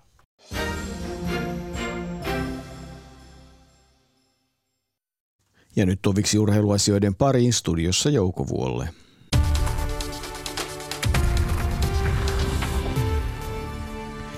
Yleisurheilun kotimainen G P-kausi on alkanut. Jyväskylässä kilpaillaan. Suora lähetyskilpailuista on käynnissä Yle-palvelussa, Areenassa ja T V kahdessa. Jo tähän mennessä Viivi Lehikoisen neljänsadan metrin aitojen ennätystulos viisikymmentäkuusi kolmekymmentäkolme ja Krista Tervon moukaritulos seitsemänkymmentä kuusikymmentäseitsemän. Se syntyi neljällä kierroksella, kissa siis kesken, ovat kirjattavissa myös. Mainio aika. viideltätuhannelta metriltä Emil Helander neljätoista nolla kaksi kolmekymmentä ja todella kilpailuja voi seurata T V kakkoselta, Areenasta ja Yle-palvelusta. Sekin tieto saatiin tänään, että Johannes Vetter ei heitä keihästä Paavo Nurmikeinseissä lievän jalkavamman vuoksi. Suomen naisten jääkiekkomaajoukkuessa saa uudeksi päävalmentajakseen Juuso Toivolan. Hän aloittaa pestissään Pekingin olympiakisojen jälkeen. On ollut, on ollut saman vuoden mukana ja tota, tästä nyt sillä haaveillut, mutta rauhallisesti edennyt ja ajatellut, että tämä on jossakin vaiheessa toivottavasti toteutuu ja nyt se tuli sitten hakuun ja julki. Ja tota, kiva, että tuli valituksia, on, on todella otettu ja ylpeä sitä, että saa jatkaa edellisten päävalmentajien ja nyt viimeisimpänä Pasin hyvää työtä nais, naisten huippu-urheilun saralla. Ja tota, kiva, että se tuli nyt julki ja saa työrauhan nyt tälle kaudelle sitten. Tälle kaudelle noihin M M-kisoihin ja olympialaisiin tehdä tämä, hoitaa laadukkaasti ja täydellä energialla ja ammattitaidolla ja sitten katsotaan, miten se maailma makaa sitten olympialaisten jälkeen, niin jatketaan siitä. On saanut nähdä paljon nyt sen edellisen päävalmentajapestin jälkeen ja, ja nyt on kuitenkin naisten päävalmentajuus. Niin tota, ja oikeastaan iso juttu on se, että se usko on tullut siihen voittamiseen, mikä varmasti miehillä tuli yhdeksänkymmentäviisi voiton jälkeen, niin tässä on mun mielestä samanlainen nyt näkymä edessä. Jo kahden vuosikymmenen ajan naisten maajoukkueen kanssa työskennelleen Toivolan sopimus on kahden vuoden mittainen ja siinä on optio myös kahdesta seuraavasta vuodesta. Toivola toimii päävalmentaja Pasi Mustosen valmennustiimissä apuvalmentajana elokuun M M-kisoissa ja Pekingin olympiakisoissa. Myös superpesikkausi on saatu käyntiin. Naisten superpesiksessä ensimmäinen jakso lopullaan. Kirittäret johtaa Siilijärveä vastaan kymmenen yksi ja Mynämäki hävisi pesäkarhuille nolla neljä. Miehissä kaksi ottelua myös. Kempeleen Kirivimpelin veto ensimmäinen jakso nolla seitsemän ja Joensuun Maila johtaa hiukan ennen loppua Haminaa vastaan yhdeksän yksi. Ja palataan vielä sen verran yleisurheiluun, että Samuel Purola juoksi kaksisataa metrillä ennätyksessä kaksikymmentä seitsemänkymmentäyhdeksän, mutta tarkemmin näistä kaikista kaksikymmentäyksi uutisten jälkeen.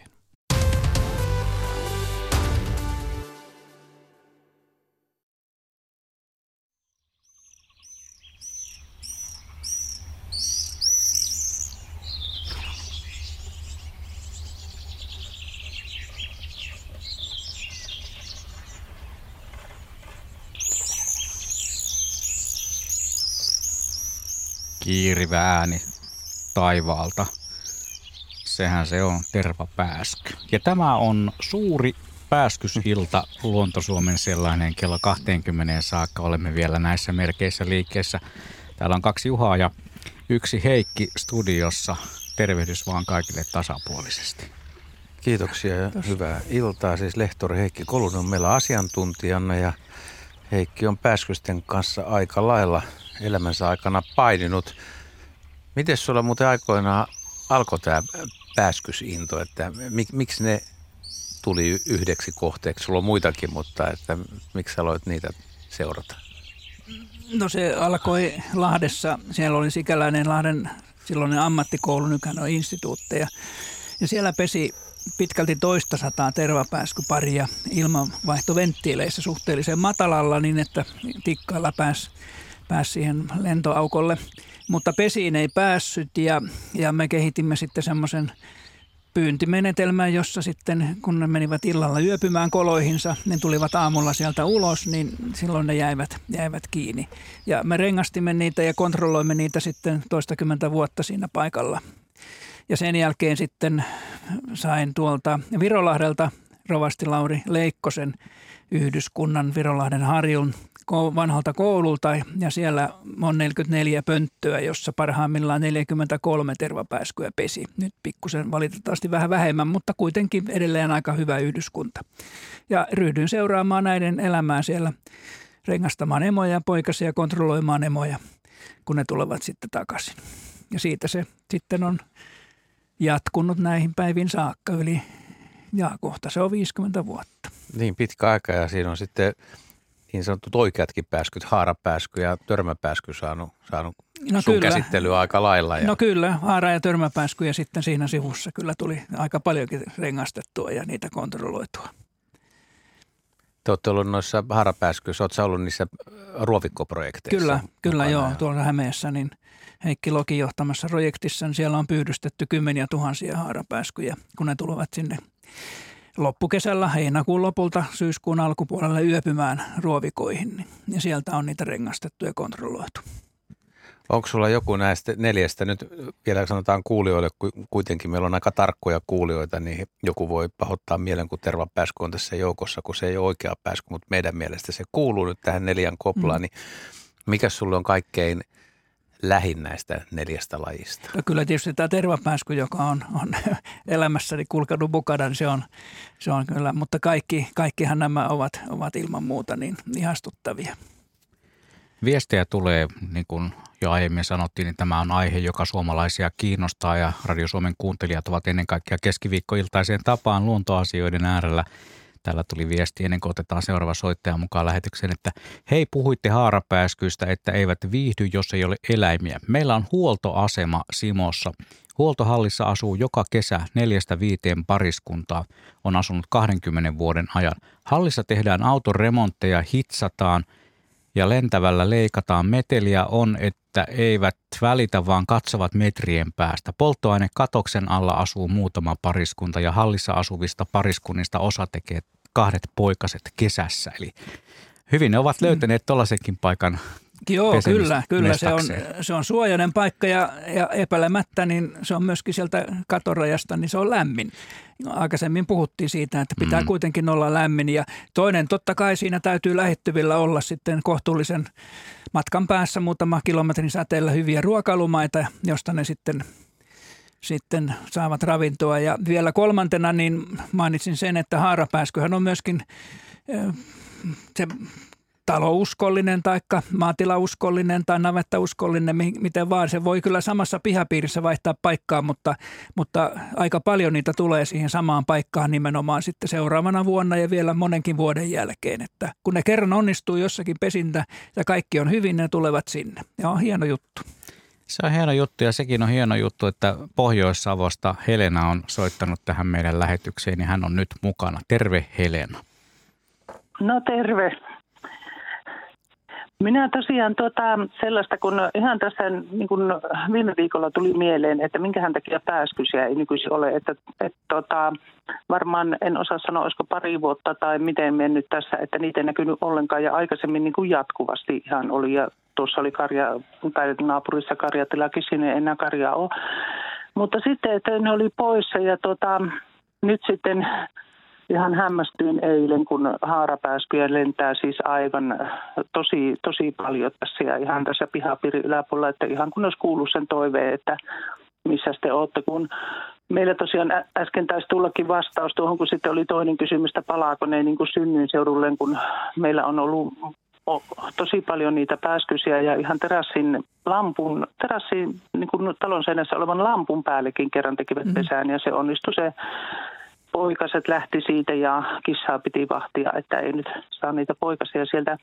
Että ja ja sitä, sitä lähinnä sitten, että minkä takia ne sitten, että kun meillä on autokatos, ne saattaa siihen oven päälle sisäpuolelle tehdä, autotalliin tehdä pesään tai sitten tuolleen terassille. Vaikka tässä on tosiaan niin kuin tuommoinen maatila, missä on vanha navetta, niin tuossa ihan naapurissa.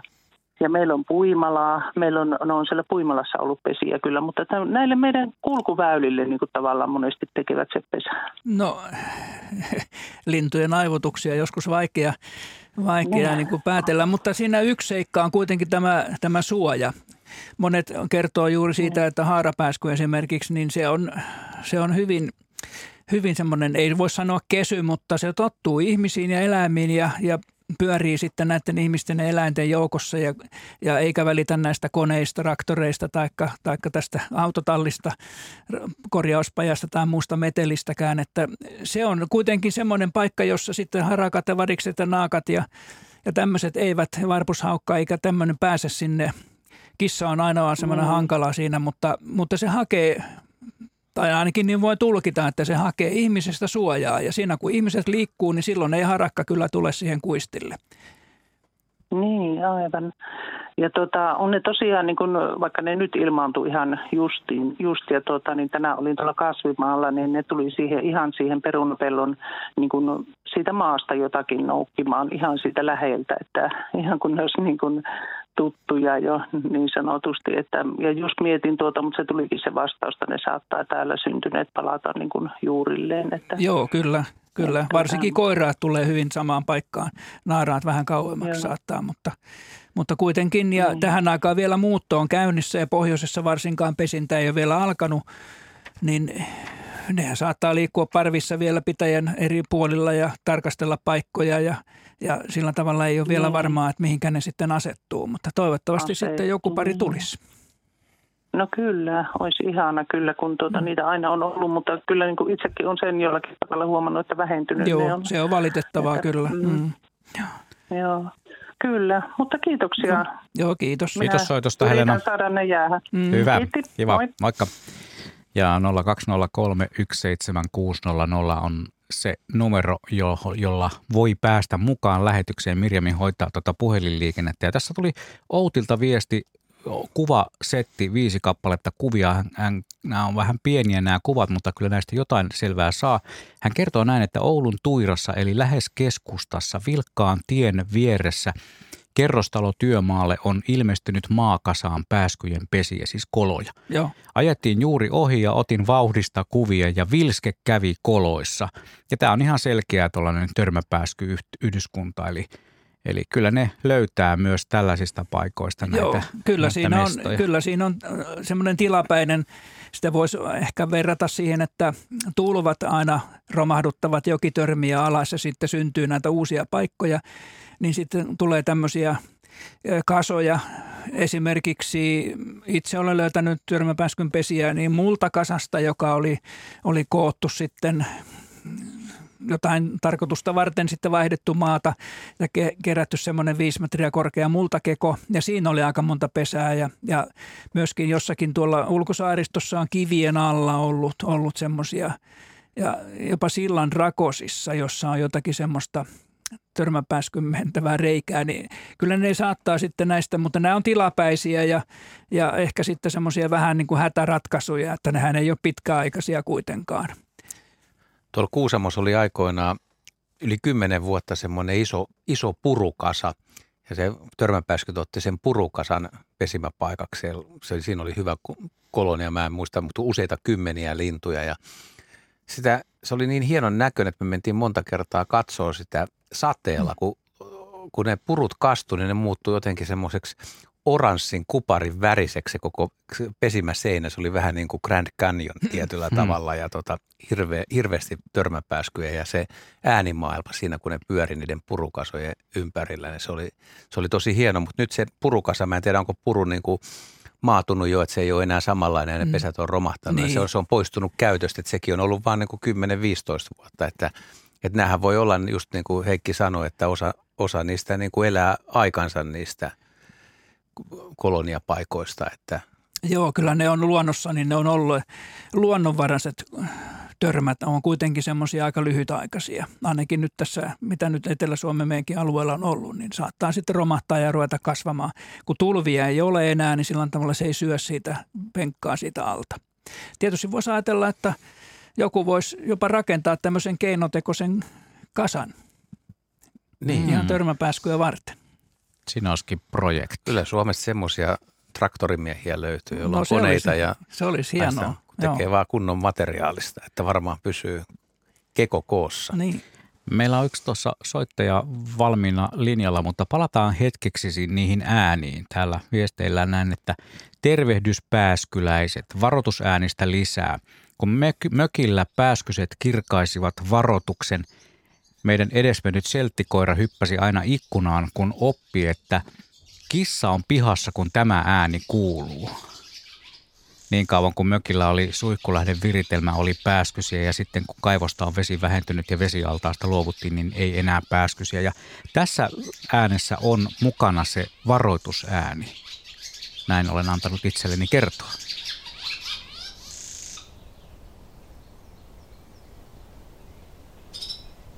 Joo, tämä ääni. Tuo on se, mi- Joo, se mikä... on semmoinen lievä varoitusääni. Se voi olla huomattavasti äkäisempi vielä. Joo, eli tosiaan tämän viestinlähettäjän koira oli, mennyt, oli oppinut sen, että kun tämä ääni kuuluu, niin silloin kissa on pihassa. Aika hyvä, no, aika, aika hyvä. hyvä. Joo, ja otetaan muuten Siposta nyt tässä tähän kohtaan lähetykseen mukaan Kurt. Terve. Hyvää iltaa. Hyvää iltaa. Kiitos, teillä on erittäin antoisa ilta ollut tänään me tähän mennessä, mutta kun just kerrottiin, että se pääskynen pystyy olemaan puoli vuotta taivaassa, miten niiden parittelu onnistui sitten siive- siivien varassa? No tervapääskyllä on kaksi tapaa. Toinen on, on ihan normaali, että pöntössä saattaa tapahtua tämä kopulointi eli parittelu. Ja toinen on sitten se, että se tapahtuu ilmassa ja se tapahtuu niin, että suhteellisen, ei nyt ihan matalalla, mutta ehkä viisikymmentä metriä tai jotakin sillä tavalla, että siinä on lentovaraa. Naaras lentää, siivet auki ja liitää ja koiras tulee selkään ja sillä tavalla sitten nämä, tämä pyrstön, pyrstön taivutus tapahtuu siinä ja, ja näin tapahtuu se parittelu. Se kestää jonkun sekunnin ja siinä hetkellä niin molemmat ovat siinä liitolennossa. Koiralla siivet ovat pikkusen ylöspäin, naaralla vaakasuorassa ja sitten hetken päästä ne pomppaavat siitä pois. Että molemmat, joko pöntössä no tai ilmassa. No just, joo, kiitos, toi oli hyvä. No siitähän ne lentokoneet sitten on oppinut, ne pystyy tankkaamaan myöskin ilmassa. Näin on, nimenomaan. No joo, kiitos tästä, joo.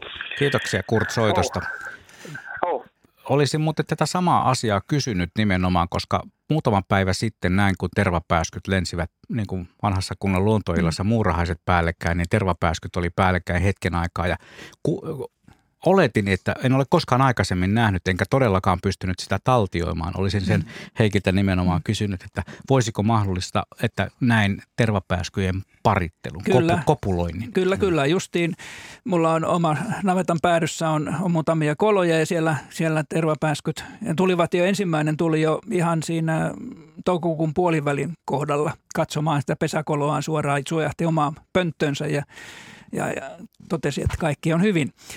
Mutta tähän aikaan juuri viimeisinä päivinä toukokuuta ja ensimmäisenä päivinä kesäkuuta, eli juuri nyt, niin ensimmäiset munat ilmestyvät tervapääskyn pesään. Ja munintaa jatkuu kiivaana tuonne kymmenenteen päivää kesäkuuta. Sitten se, sen jälkeen jo selvästi vähenee se muninnan aloitus, koska tervapääskyllä on niin pitkä tämä pesäpoikasaikakin, että haudontaan menee kaksikymmentäyksi vuorokautta ja ollaan tuossa heinäkuun alussa ja siitä kesä-heinäkuun vaihteesta, niin siitä neljäkymmentä neljäkymmentäkaksi vuorokautta niin poikainen lentää.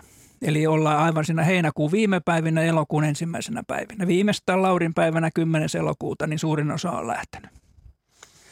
Nyt kun puhutaan tervapääskystä ja Heikki tuossa ensimmäisen tunnin aikana paljasti näitä muutamia mysteereitä. Yksi oli nimenomaan tämä pitkä lento, että voi olla puoli vuotta tai nuori lintu kaksikin vuotta ilmassa, siis ei haarapääsky, ei räystäspääsky eikä törmänpääsky, vaan nimenomaan tervapääsky ja muutkin kirskulinnut. Se on yksi salaisuus tai mysteeri, mitä on epäilty. Toinen mysteeri oli se, että, että tervapääskyt syö paljon hämähäkkejä, mitä monet kuulijat ei ole koskaan ehkä tulleet ajatelleeksi, että taivaalla leijailee hämähäkkejä, mutta niin niitä vaan leijailee. Yksi mysteeri, mitä Jaakkokin on täällä kysynyt, mitä on tervapääskyjen kirmajaiset, kun pitää lentää joukolla ympäri ja huutaa kovasti? No niin. Se, silloin kun on tämmöinen yhdyskunta jossakin jonkun talon ympärillä, kaupungin korttelin kohdalla tai missä tahansa, jossa on useita, parhaimmissa tapauksissa jopa useita kymmeniä pareja, niin silloin siellä on tietysti näitä pesiviä aikuisia, mutta juuri tällaiselle paikalle hakeutuu sitten näitä nuoria kolme, neljä kesäisiä tervapääskyjä, jotka tulevat kärkkymään sinne sopivaa puolisoa ja sopivaa pesäkoloa.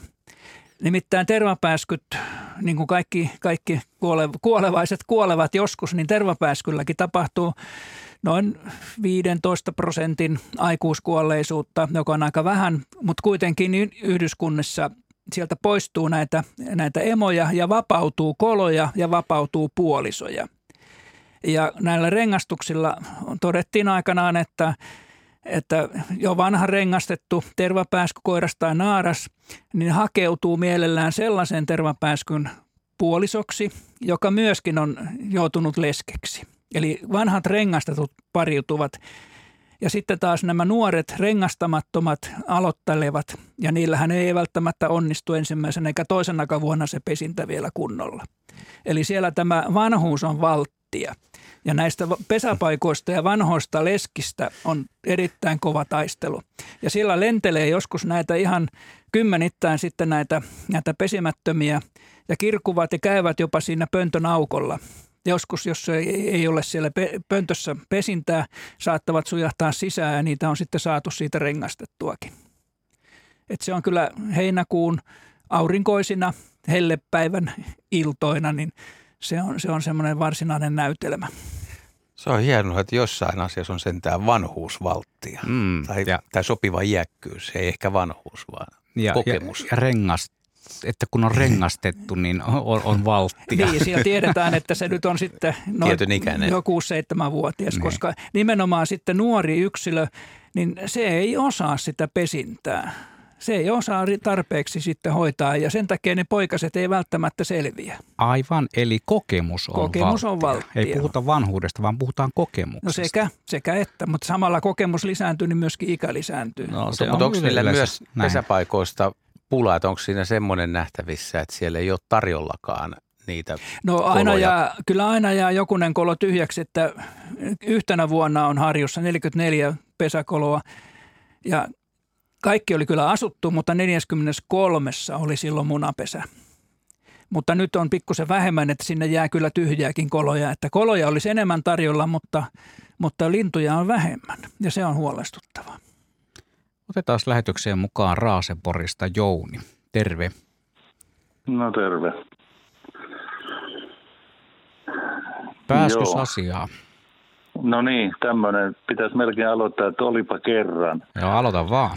Tämä, tämä tapahtui tuota, noin kahdeksankymmentäviisi vuonna. Oli todella sateinen viikko. Satoi koko viikon. Haarapääskyllä oli pesä tämmöisen lipan alla ja siinä oli vain yksi emo jostain syystä ja sillä oli poikaset pesässä jo kohtuullisen suuret ja tuota, sehän ei tietysti löytänyt mistään ruokaa tämä emo ja jäi istumaan siihen tämmöisen rautatapin päälle. Ja tuota, poikaset alkoi nääntymään pesässä, samoin emo, sieltä tuli ihan kesyksi käytännössä. Sen sai jopa ottaa käteen ja ajattelin tämmöistä, että menen paikalliseen markettiin ja pyysin lihatiskiltä viisikymmentä grammaa paistijauhelihaa. Ja tuota, nousin siihen rappusille ja otin emon käteen ja tulitikulla pienen pienen nokareen sitä paistijauhelihaa. Ja naputtelin sillä sen nokkaa ja se aukasi suunsa ja nieli sen sapuskan ja annoin pari satsia sille. Ja laitoin sen istumaan siihen samalle rautatapille ja sitten tulitikun nokalla annoin sinne, niin kaikkien poikasten nokat aukesi ja laitoin sitä hyvin, hyvin pieniä palasia kerrallaan sinne ja annoin, annoin sitten kahden, kolmen päivän ajan tällä tavalla ruokin niitä monta kertaa päivässä siinä työn ohessa, kun kulin ohi. Ja sitten lopulta alkoi aurinko paistaa ja emo lähti lentoon siitä ja alkoi tuomaan ruokaa poikasille. Niin sen jälkeen, kun emo ruokki, niin se poikaset ei aukaissut enää nokkaansa mulle, ei ollenkaan. Ja kaikki neljä poikasta lähti lentoon siitä pesästä ja uskon, että siinä olisi koko, koko kaarti kuollut nälkään, jossa mä kokeillut sellaista ihmeellistä juttua. Joo, varmaan olisi, olisi kuollut. Muutama päivä, kyllä tuonne pari päivää, niin sadessää ja muu, niin siinä, siinä ei vielä välttämättä tapahdu katastrofia. Ehkä pienin poikainen saattaa kylmettyä ja kuolla.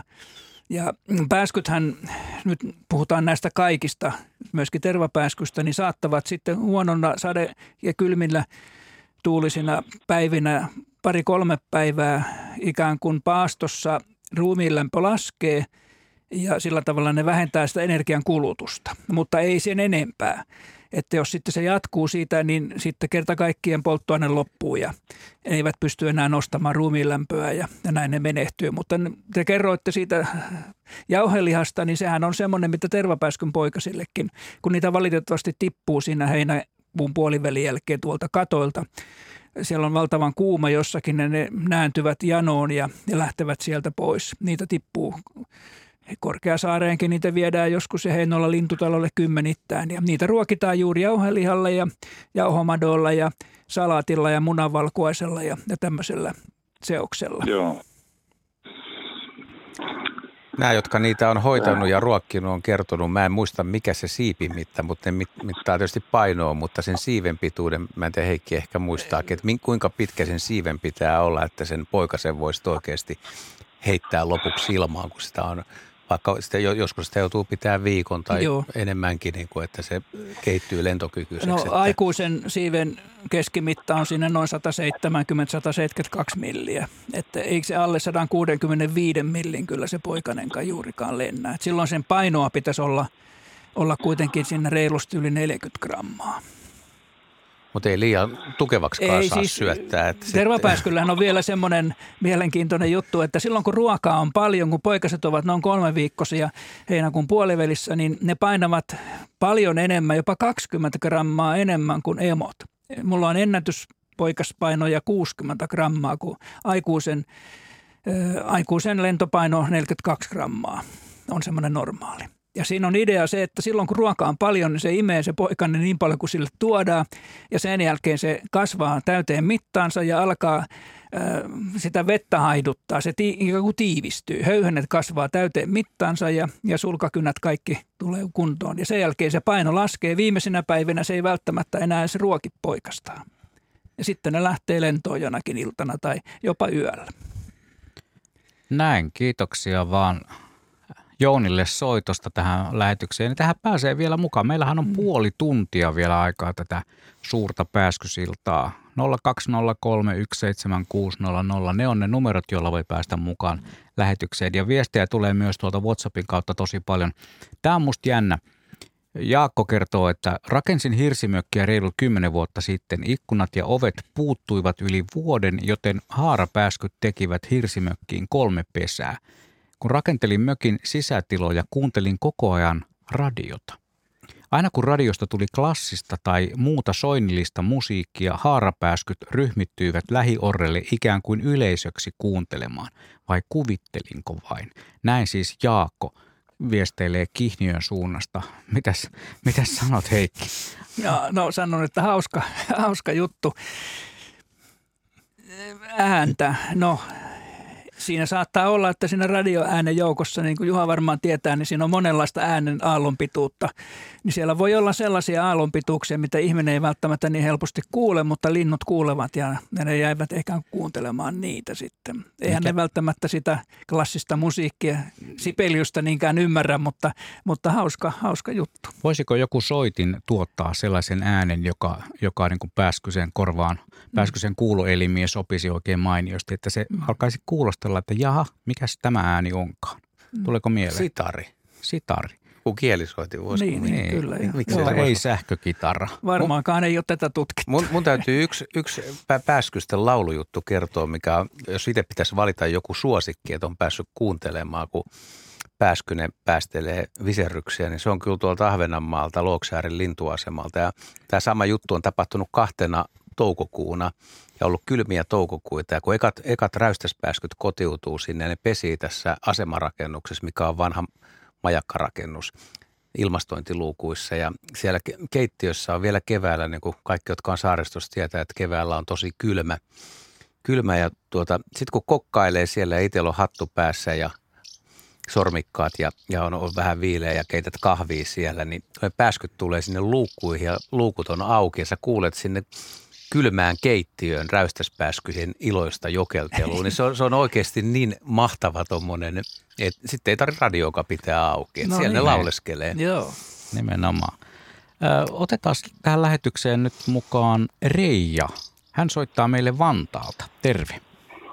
No hei, joo, en soita Vantaalta tällä hetkellä, Aa, että ollaan okay. mökille menossa täällä nelostietä, että just toi kolaripaikka tuolta ohitettiin. Ja tuota noin. Joo, siis semmoinen asia. Äh, tässä on huolestuneena vähän seurannut tuota sotea, kun on tämmöinen oloneuvos. Niin tuota, äh, siellä varsinkin nämä eläinten pelastus, mm, pelastusryhmät ja tämmöiset, mitä mä seuraan mielelläni eläinystävänä ja muuta, niin hyvin paljon tullut nyt kuvia äh, pudonneista, siis maahan pudonneista pääskysistä. Ja varsinkin nuoret ei edes tunnista välttämättä, mikä lintu. En mäkään välttämättä haarapääskyä ja, ja törmäpääskyä ja muuta erota toisistaan, mutta näkee, että on pääsky. Ja, ja tota, siis pudonnut semmoisissakin paikoissa, missä ei ole liikennettä ja ihmettelevät, että mitä niille pitäisi tehdä. Mua hämmästyttää, niitä on ollut hirvittävän paljon nyt, hälyttävän paljon, että mistä se johtuu, että ne putoo maahan, että ne on niin kuin hengissä. Ja sitten toinen, että asiantuntijan mielipide siitä, että miten niitä kuuluisi auttaa. Nyt vähän yritän tarkentaa, että minkälaisissa tilanteissa niitä on löytynyt. Onko siinä jotain seinustaa tai ikkunoita tai autoja? No tuota, ei oikeastaan. Että, no ikkunan törmäyshän on yksi hyvin tyypillinen varmaan. Että en sillä tavalla ole niin hirveän tarkkaan lukenut niitä, mutta ihmetellyt vaan niitä, että niitä on niin kuin löytynyt maasta niitä.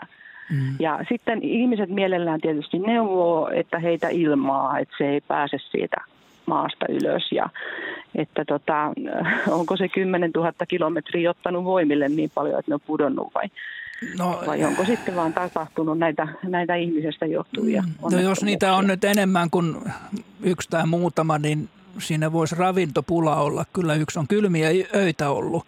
Ihan pakkasta Etelä-Suomea myöten siis hallaa. Ja hyönteisiä ei välttämättä enää aamulla kovin paljon lennossa. Ja muutenkin on muuttomatkan rasituksia ja sitten vielä, vielä vaikeuksia saada ravintoa, niin se voisi olla. Että. Mutta kaikki nämä siis haara, räystäs ja törmäpääskyt lähtevät kyllä kepeästi maasta lentoon, jos ne on kunnossa. Niitä ei tarvitse heittää mihinkään. Tervapääsky myöskin pääsee maasta lentoon, jos on hyväkuntoinen, esimerkiksi asfaltilta tai hiekkakentältä. Ainoa, jos se putoo jonnekin korkeaan heinikkoon, niin sieltä se ei kyllä sitten pääsen pitäisi kiivetä jonnekin ylös. Joo. Mutta näitä Miten nyt tietysti vaikea, vaikea näitä on hoitaa. Tiety, aina on ottaa talteen tietysti, jos, jos on tämmöinen luonnonvarainen lintu, joka on hätää kärsimässä, niin senhän voi ottaa kyllä. Kyllä sillä tavalla nyt tilapäisesti ja tarkastaa tilannetta, jos on ehjä, eli siinä ei ole siivet rikki eikä mitään tämmöistä, niin, niin lämmin ja vähän vettäkin antaa sille ja muuta. Vaikea niitä on ruveta ruokkimaan siis ihan kotioloissa, se ei kyllä onnistu. Niin sitä mäkin ajattelen, että kyllä tämmöisellä tavallisella ei varmaan mm. ole Ja onneksi niitä nyt on niitä luonnon niin kuin tämmöisiä hoitoloita, mitkä ottaa kyllä niitä vastaan, mutta mä ajattelen, että jos minäkin nyt löytäisin semmoisen, niin mitä minä sille tekisin ensimmäisenä, niin, niin joo, voisi joo. olla aika vaikeaa ja mielellään tietysti jokainen auttaa kyllä, niitä. Että. Kyllä, lähinnä se on, että ottaa niin kuin suojaa, ettei, ettei ole sateessa tai kylmissään johonkin laatikkoon laittaa lämpimään. Katsoo siitä, että jos se puoli vuorokautta antaa vettä sille ja muuta, että jos se sen jälkeen sitten räpistelee ja lähtee lentoon, niin asia on ihan kunnossa, mutta jos ei, niin sitten ei oikeastaan voi tehdä paljon mitään. Niin, että niille voi sitten tarjota vettä kyllä, kuitenkin. Kyllä, kyllä. Vesi on yleensä semmoinen ja, ja tietysti jotkut vois kuvitella, että tämmöisiä vitolitippoja ja semmoisia hunajavettä esimerkiksi. Niin Siin, voi antaa niin, sitten. Että katsoo, että miten se reagoi siihen sitten. Selvä. No nyt tuli asiantuntijoiden neuvoja siitä, että mielellään tietysti kaikki neuvoo, että niin, mitä pitäisi tehdä. No, mielellään pitäisi auttaa tietenkin, joo, kyllä. Joo, Tä, tässä tapauksessa täytyy toivoa, että te ette kuitenkaan löydä niitä. Niin. Mm, no ette. Sitä mäkin toivon varsinkin, kun, kun ei voi oikein, no. ei oikein osaa tietää tai tiedä, mitä niille tehdä, mm. niin tuota noin, toivon, sit, että sit en myöhemmin löydä. Tulee tietysti no, tämä mutta... aika, mistä Heikki on puhunut, että näitä tervapääskyjä, jotka tulee sitten, nuoret linnut, ne, ne on liian kuumat olosuhteet tai jostain syystä lähtee kolostaa liian aikaisin. Ehkä voisi antaa kuulijoille myös semmoisenkin vinkin, että jos tietää, että omassa kerrostalossa pesii tervapääskyjä, niin mä oon useammasta vinttikomerosta löytänyt. Eli, eli jos siellä on myös kulku sisäänpäin, niin saattaa käydä vahinko, että tervapääskyn poikainen tippuu sinne tota, vintin puolelle ja siellä se rapistelee sitten jossain, niin sitten se täytyy käydä nostamassa ylös jonnekin. Mutta hei, otetaanko pari faktaa tai katsotaan, mitä Heikki vastaa. Haarapääskystä, siitä on kysytty monta, mutta tässä olisi pari semmoista erilaista, mitä ei ehkä ihan kaikissa kirjoissa aina heti paljastu. Otetaan tämä pyrstön pituus, kun se on tunnetusti pitkä ja ihmiset on kiinnittänyt huomioon, että voiko noin pitkä pyrstö olla edes edullinen. Ja se nähtävästi kuitenkin on tuossa pariutumismenetelmässä niin, tai menestyksessä aika tärkeä. Pitääkö sen olla symmetrinen? Mitä siitä tiedetään? Että? No niitä ollaan mitattu aika monia satoja, ellei tuhansia ja on sekä symmetrisiä että hiukan epäsymmetrisiä. Ja sitten on sellaisia, jotka toinen jouhi on poikki, mutta pesiväthän ne silti. Semmoinen perussääntö voisi olla, että nämä vanhat koiraat, joilla on pitkä, pitkät pyrstöjouhet, ovat... Ne tulee aikaisemmin pesäpaikolle ja, ja valtavat parhaita paikkoja, eli vanhoja paikkoja, ja saavat sitten hyvin niitä naaraita. Et sillä tavalla se on niin kuin suosittu. Ja siitä nyt vaikea sanoa, että onko sitä haittaa. Mietin vaikka riikinkukon pyrstöä, että mitä enemmän sillä on pyrstössä niitä silmätäpliä, mitä isompi se on, niin sen suositumpi se on naaraiden keskuudessa. Ja vähän sama ihmiselläkin, että jos on paljon krumeluuria ja muuta, niin kyllä siinä sitten tapahtuu jotain. Mutta, mutta haittaa on, on suhteellinen. Ei se, ei se varmasti ole kovinkaan haitallinen. Nuorella koiralla ne ovat lyhyempiä. No toinen tämmöinen... jännittävä asia, jos tämä pitää paikkaansa. Olen ymmärtänyt, että siis kaikilla muilla pääskyillä sekä koirasta naaras hautoon, mutta haarapääskyllä se on naaraan tehtävä. No pääasiassa se on naaraan tehtävä. Ja, ja Miksiköhän se voisi jo, miksi, miksi yhdellä mm. pääskyllä on vähän eri lailla? No jaa, se on. Koira, koiras, kuitenkin aika usein koiras on siinä ihan pesän vieressä laulamassa. Ja sitten kun niitä on pyydystetty, niin yritetään sukupuolien eroja, siis lukumääräeroja, että saadaan vaikka kaksikymmentä naarasta ja, ja koiraita saattaa siellä olla sitten huomattavasti enemmän.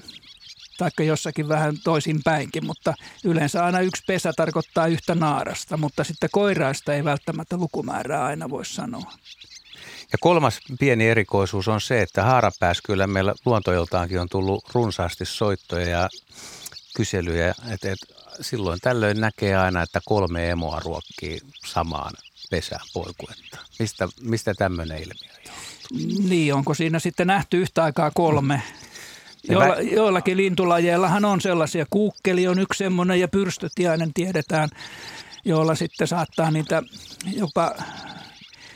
Siinä voisi olla niin, että siinä on edellisen vuoden poikanen, joka sitten on vielä emojensa mukana ja harjoittelee siinä ja auttaa sitten siinä. Ja sitten taas haarapääskyllä voi olla niin, että siinä on ensimmäinen poikue, joka nyt on justiin haudonnassa, ensimmäiset, ja poikaset lähtee lentoon juhannuksen jälkeen, ja sitten emo pesii uudelleen, niin sitten ne vielä ruokkii osittain poikasia, kun ne aloittaa pesinnän uudelleen, niin siinä vaiheessa voi olla, että se poikainen vielä pyörii sitten niiden joukossa. Eli se on vähän niin kuin tulkintajuttu, mutta, mutta myös jossain on, on kirjoitettu. Todettu, että, on jo, todettu, siis jollakin no. lintulajeilla niin no. nuoret yksilöt, edellisen vuoden poikaset osallistuu siihen. Entä onko semmoinen mahdollista, kun esimerkiksi käsittääkseni liejukanalla vanhemmat poikaset, siis saman kesän poikaset, voi auttaa emoja toisen pesyjen ruokkimisessa? Voiko haarapääskyllä olla semmoista, että ne ensimmäisen poikaset tulisi mukaan ja katsoisi, että nyt on syntynyt pikkuveliä ja sisaria ja ne olisi mukana siinä ruokkimassa? No sitä en kyllä, ei, ei, ei mulla ole, ole siitä kyllä havaintoa, että, että kyllähän, ne, kyllähän ne liikkuu ne nuoret siellä niiden aikuisten mukana. Mutta kun ne lähtee sieltä navetasta, niin ei ne lentopoikaset sitten kovin usein kuitenkaan tule takaisin navettaan. Niitä yöpyy ruovikoissa ja muualla parvissa, että yöllä ne saa, tai illaksi saattaa tulla sitten, mutta, mutta aika vähän niitä jo lentopoikas, haarapääskyn lentopoikasia, jotka on ollut pesästä poikasia jo pitemmän aikaa, niin tavataan uudestaan navetassa kesällä. Ennen kuin otetaan seuraava soittaja mukaan lähetykseen, niin täällä on aika paljon esitetty kysymyksiä, just tällaisia vähän niin kuin pieniä detaljikysymyksiä, että kuinka nopeita nämä pääskyslajit on lentäjinä? Tuossa taisit Heikki mainita jossain kohtaa sen, että, että tervapääsky, kun se liitelee, niin se menee jotain noin kolmekymmentä, mutta mikä on se maksiminopeus? Onko näitä mitattu? No kyllä niitä on yritetty mitattakin ja, ja näillä tutkillahan niitä saadaan, että ja itse asiassa niin saattaa usein käydä niin, että jos ajelee autolla jossakin maaseutu tietä pitkin ja siinä lintuja lentelee vieressä, niin voi katsoa auton mittarista. Neljää hmm. viittäkymppiä, kun autossa on mittari, niin siinä lentelee haarapääskyjä ohitte ja vieressä. Että semmoinen neljästä kuuteenkymmeneen kilometrin tunnissa on semmoinen, sanotaan, että järkevä nopeus. Koska sitten taas, jos se nostaa nopeutta, niin se perustuu vain siihen, että nuolihaukka on hyökkäämässä. Sen pitää äkkiä päästä pois tai joku vastaava. Mutta se, että ei hyönteisiä kannata hirveällä vauhdilla. Se menee niin äkkiä ohitte, että mm-hmm. se ei niin kuin hyödytä, koska hyönteisethän ei lennä sata kilometriä tunnissa, vaan ne menee tuulen mukana tai muuten. Että semmoinen rauhallinen kahta kolmea kymppiä välillä leputtelee ja pysähtyy ilmassa, reputtelee siinä. Tervapääsky saattaa tässä soidin kiihkeessä lennossaan kiertää taloa jo. Siitä on todettu yli sadan kilometrin nopeuksia hetkellisesti, mm-hmm. mutta se on ainoastaan yksi hetki, kun ne keskenään siinä kinastelee. Sitten kaartaa taas ylöspäin ja siinä on se vauhti hidastuu. Että mitä nopeammin lentää, sen suurempi on energian kulutus. Siitä voi laskea fysikaalisen yhtälön mukaan, että se nousee aika nopeasti se energian kulutus ja lämpötilaa mm. myöskin lihaksissa, että se ei yksinkertaisesti ei kannata. Mitäs muuten niistä riehua? Lentokorkeuksista vielä tiedettiin, kun ne menee, jos on hyvä sää Joo. ja hyvät noja nousee yöllä yöpymään korkeuksiin, niin kuinka korkealta niitä on tavattu? Niitä on tällaisilla mittarilla ja tutkilla kahtain kolmeen kilometriin. Joo. Toi, toi korkeushan on vähän sillä lailla hämäävää, että ne, mitkä, mitkä linnut asustelee vuoririnteellä, niin ne on automaattisesti on neljässä tonnissa ja nousee sieltä ja osa mm. ylittää, ylittää tota isoja vuoristoja, mutta sitten merenpinnan tasosta niin kolme kilometriä tuntuu aika korkealta, jos siinä ei ole tavallaan mitään syytä niin kuin nousta niin korkeaa. Joo, ja tässä tervapääskyn kohdalla nämä muut pääskythän ei, siis päivällä, niiden ei kannata nousta kovinkaan korkealle, koska se ravinto on siinä kasvillisuuden ihan pinnassa. Mutta tervapääsky, kun ilma lämpenee, niin kuin tänäänkin oli oikein semmoinen, voi sanoa, että kesäpäivä oli tänään jo, niin hyönteiset nousevat lämpimien ilmavirtojen mukana ylöspäin, ja niitähän on sitten siellä yölläkin, ei ne hyönteiset sieltä laskeudu alas, vaan ne on siellä lämpimissä kerroksissa. Eli ruoka on siellä ylhäällä, ja siellä on myöskin valoa enemmän kuin maanpinnassa, tähän aikaankin vuodesta jo aika, aika valosaa, niin, ja se on turvallista, siellä ei ole haukkoja. Niin mikäpä siellä on ollessa tällaisella lentotaiturilla? Nimenomaan. Vartti aikaa vielä puhua pääskysistä ja me otetaan Anne Somerolta mukaan lähetykseen. Hei vaan Anne. No terve. Juu, ole hyvä. No niin. No kerranpa tällaisen parinkymmenen vuoden takaisen asian, kun asuttiin Vantaan Korsossa. Ja sinne oli sitten tota, tipahtanut, ilmeisesti lentänyt ikkunaan, justiin nimenomaan haarapääsky.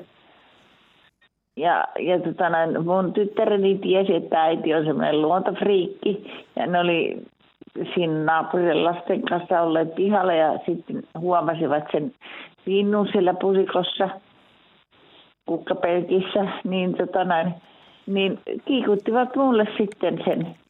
Ja minä sitten ajattelin, että no voi hyvänen aika, että kyllähän tämä on ihan hengissä. Niin tota, mä keksin sitten, että mä laitoin lippalakin ja viritin sen sinne tonne,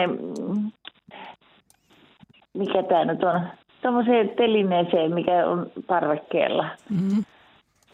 Niin, niin tota noin, tein siitä tavallaan pesän. Niin, niin tota noin, hän oli siellä, hän. Mm. Niin tästä oli kauhean kysymys, että onko hän vai se. Niin, mutta hän oli siellä pari, kolme tuntia ja sitten hän lehahti lentoon, niin kyllä se oli ihana näky. Joo, kyllä. Ja tarkkailin koko ajan, että missä kunnossa. Ja, tota noin.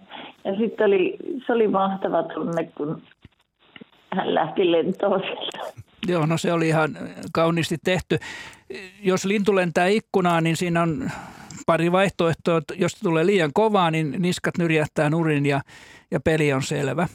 Kuolee. Mutta jos se tulee vähän hitaammin tärähtää siihen, niin saattaa olla, että siinä vaan tulee, tulee tämmöinen pökerrys ja, ja jos sitten lintu pääsee suojaan, ettei esimerkiksi harakat ja, ja kissat tämmöiset nappaa sieltä ikkunan alta niitä, niin silloin, silloin se voi hyvinkin siitä selviytyä. Että se on, siinä on näin kaksi vaihtoehtoa. Aika harvoin kuitenkin haarapääsky lentelee ikkunoihin. Se on kyllä äärimmäisen taitava lentäjä. Hmm. Kiitoksia Anne soitosta. Meillä mahtuu vielä muutama soittaja tähän lähetykseen mukaan. Aihe tuntuu kiinnostavan todella paljon. Täällä muuten tullut, kun puhuttiin niistä törmäpääskyistä ja niistä törmäpääskyjen pesistä, niin täällä tulee Perriltä viesti, että jätimme Soramonttuun kaksi rintausta törmäpääskyille. Toisessa pesii nyt kymmenestä viiteentoista paria, toisessa viidestätoista kahteenkymmeneen paria. Toinen rintaus jää vuosiksi hamaan tulevaisuuteen näille kiitäjille. Olemme sopineet kunnan kanssa, että törmäpääskyjen pesäyhdyskunta kelpaa maisemoinnin osana ja muu soramonttu maisemoidaan määräysten mukaan. Pesäyhdyskunta on liputettu ja kieltotauluin pesimäalue, häirintä ja soranotto kielletty. Näin siis Savossa, Pertti laittoi viesti. No tämähän on aivan, aivan esimerkillistä ja kiitettävää toimintaa. Onnittelut sinne. Joo, hyvä Savo. Mauri on meidän seuraava soittajamme. Hän soittaa meille Kokkolasta. Terve.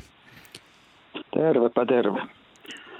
No joo, mulla oli semmoinen tuolta nuoruuden aikainen havainto, kun kaivettiin Siikäjoella tuommoinen Möttörösen oja.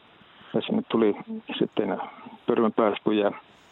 Ja pesivät aika mukavasti useampia vuosia, mutta sitten katosivat.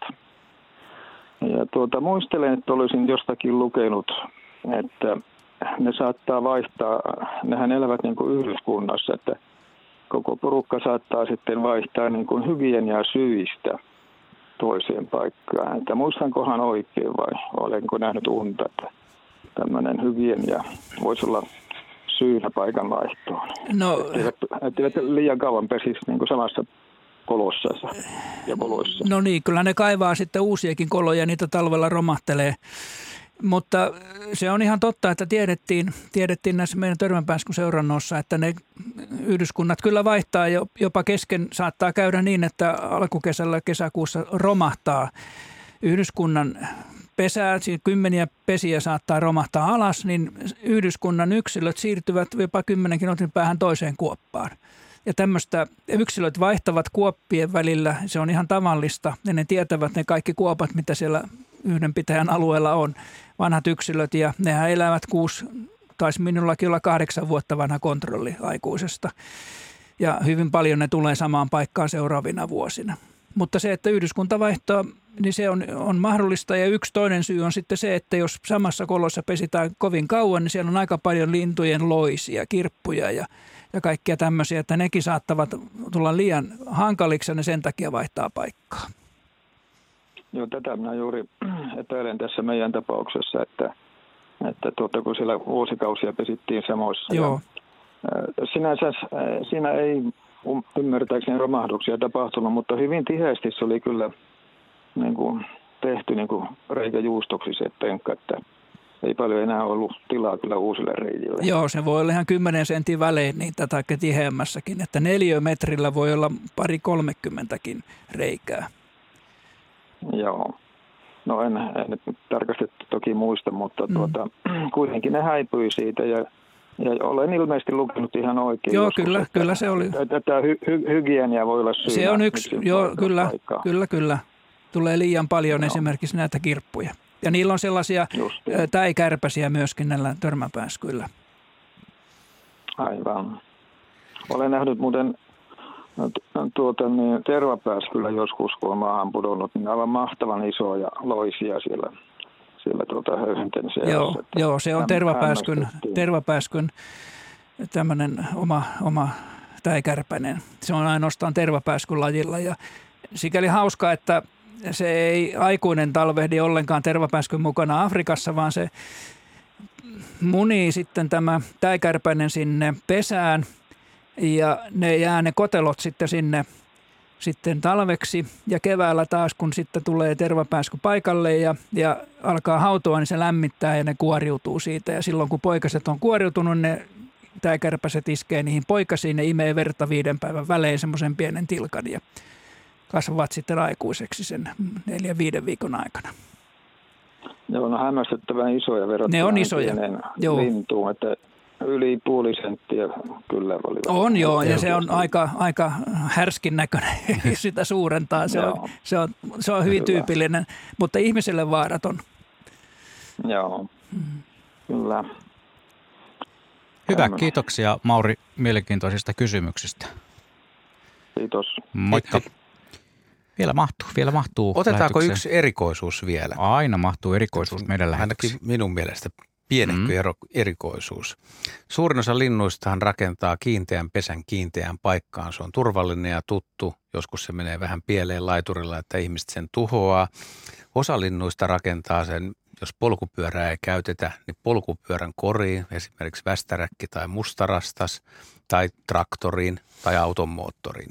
Mutta räystäspääskyhän on tässä suhteessa poikkeus. Niitähän pesii useimmissa paikoissa esimerkiksi losseissa, mm. missä lossit tekee saaren välistä matkaa, niin on pesinyt Ahvenanmaan yhteysaluksissakin. Mä ajattelin sitä, että onko tämä joustavuutta tai kekseliäisyyttä, koska se, jos se laiva on koko ajan tavallaan liikenteessä, niin sehän ei tee virhearviota, vaan määrätietoisesti, että ei haittaa, vaikka tässä vähän liikutaan. Niin joo, nämä on kyllä hauskoja, hauskoja näistä aina silloin tällöin juttua. No linnulla on siivet ja, ja se pystyy tavallaan niin kuin menemään sen lautan mukana ja kai siinä oleellista on juuri se, että tämmöinen lossi, niin silloin on säännöllinen liikenne edestakaisin A, B-paikkojen välillä, se tulee takaisin ja lintu tietää, että nyt se tätä reittiä se kulkee, mutta jos se satunnaisesti lähtisi se lossi tai laiva jonnekin muualle, niin kyllähän se sitten pesintä saattaisi epäonnistua. Mutta tässä tapauksessa linnut lentää mukana ja käyvät ruokkimassa poikasia ja ne näkevät koko ajan, missä se niiden pesälaiva on ja sillä tavalla tilanne on hallinnassa. Mä itse olen seurannut Ahvenanmaalla Kumlingen saarella snekköä siellä eteläkärjessä, niin snekköön ja seglingen värinen lossi, niin välillä ne emot seurasi sitä ja välillä ne jäi sinne snekköön puolelle, ne oli ihan rauhassa siellä ja saalisteli ja odotteli ja sitten se lossi tuli takaisin, niin sitten tuli taas ruokkimaan. Tämä oli kahdella erilaisella taktiikalla, mutta muistan, että oli sitten pidempiäkin laivan välejä, siis laiva menee useamman tunnin, menee tosin säännöllistä reittiä, mutta tota, niissäkin on pesinyt ja kuulemma onnistunut ne pesinnät. Se oli vaan hämäävää, kun keskellä merta niin kuulee yhtäkkiä, että hetkinen, täällä onkin räystäspääskyn pesä. pesä tota, ja... Joo, se on, se on aika, aika hyvä. Mutta turvallinen varmaankin räystäspääskyjen kannalta ja sitä paitsi kun ne kerää ravintoa siitä merenpinnan yläpuolelta mm. ja sieltä rantaruovikoiden päältä ja muualta, niin sillä tavalla siinä on ikään kuin ruokapaikatkin on, on lähettyvillä.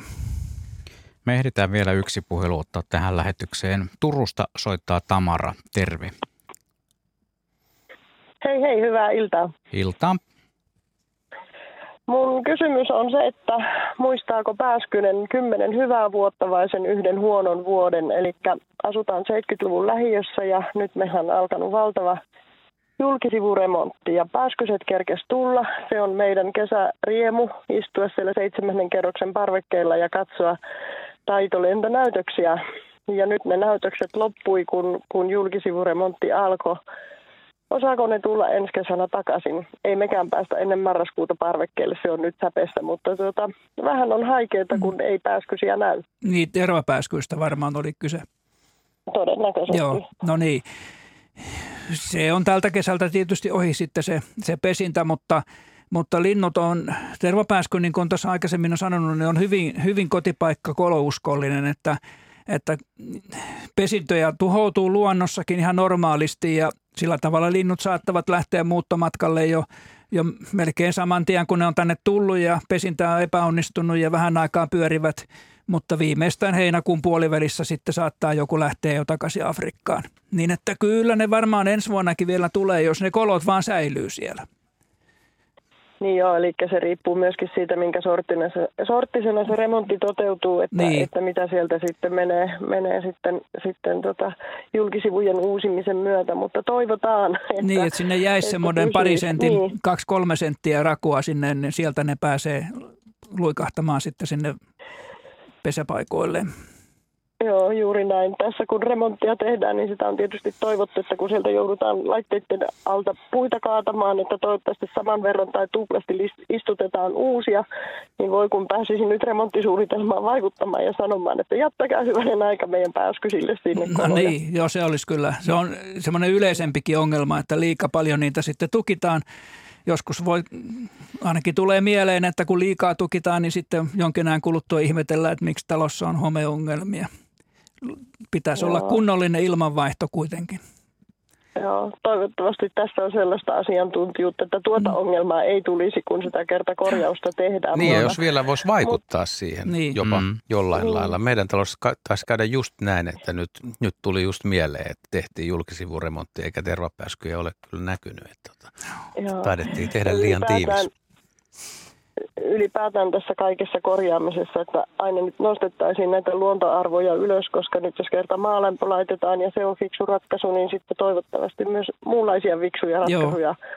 löytyy. Että haaveilin siitä, että saan taloyhtiön sinne heinikkorinteeseen sitten ensi kesänä heittää sellaisia kukkia kasvamaan, että saataisiin pörjäisille paikka siinä, että sitä ei olisi joka vuosi pakko leikata sitten ihan sileeksi sitä nurmea, vaan että, että voisi sitten olla niille pääskysille ruokaa. Joo, joo, ne tykkää kyllä.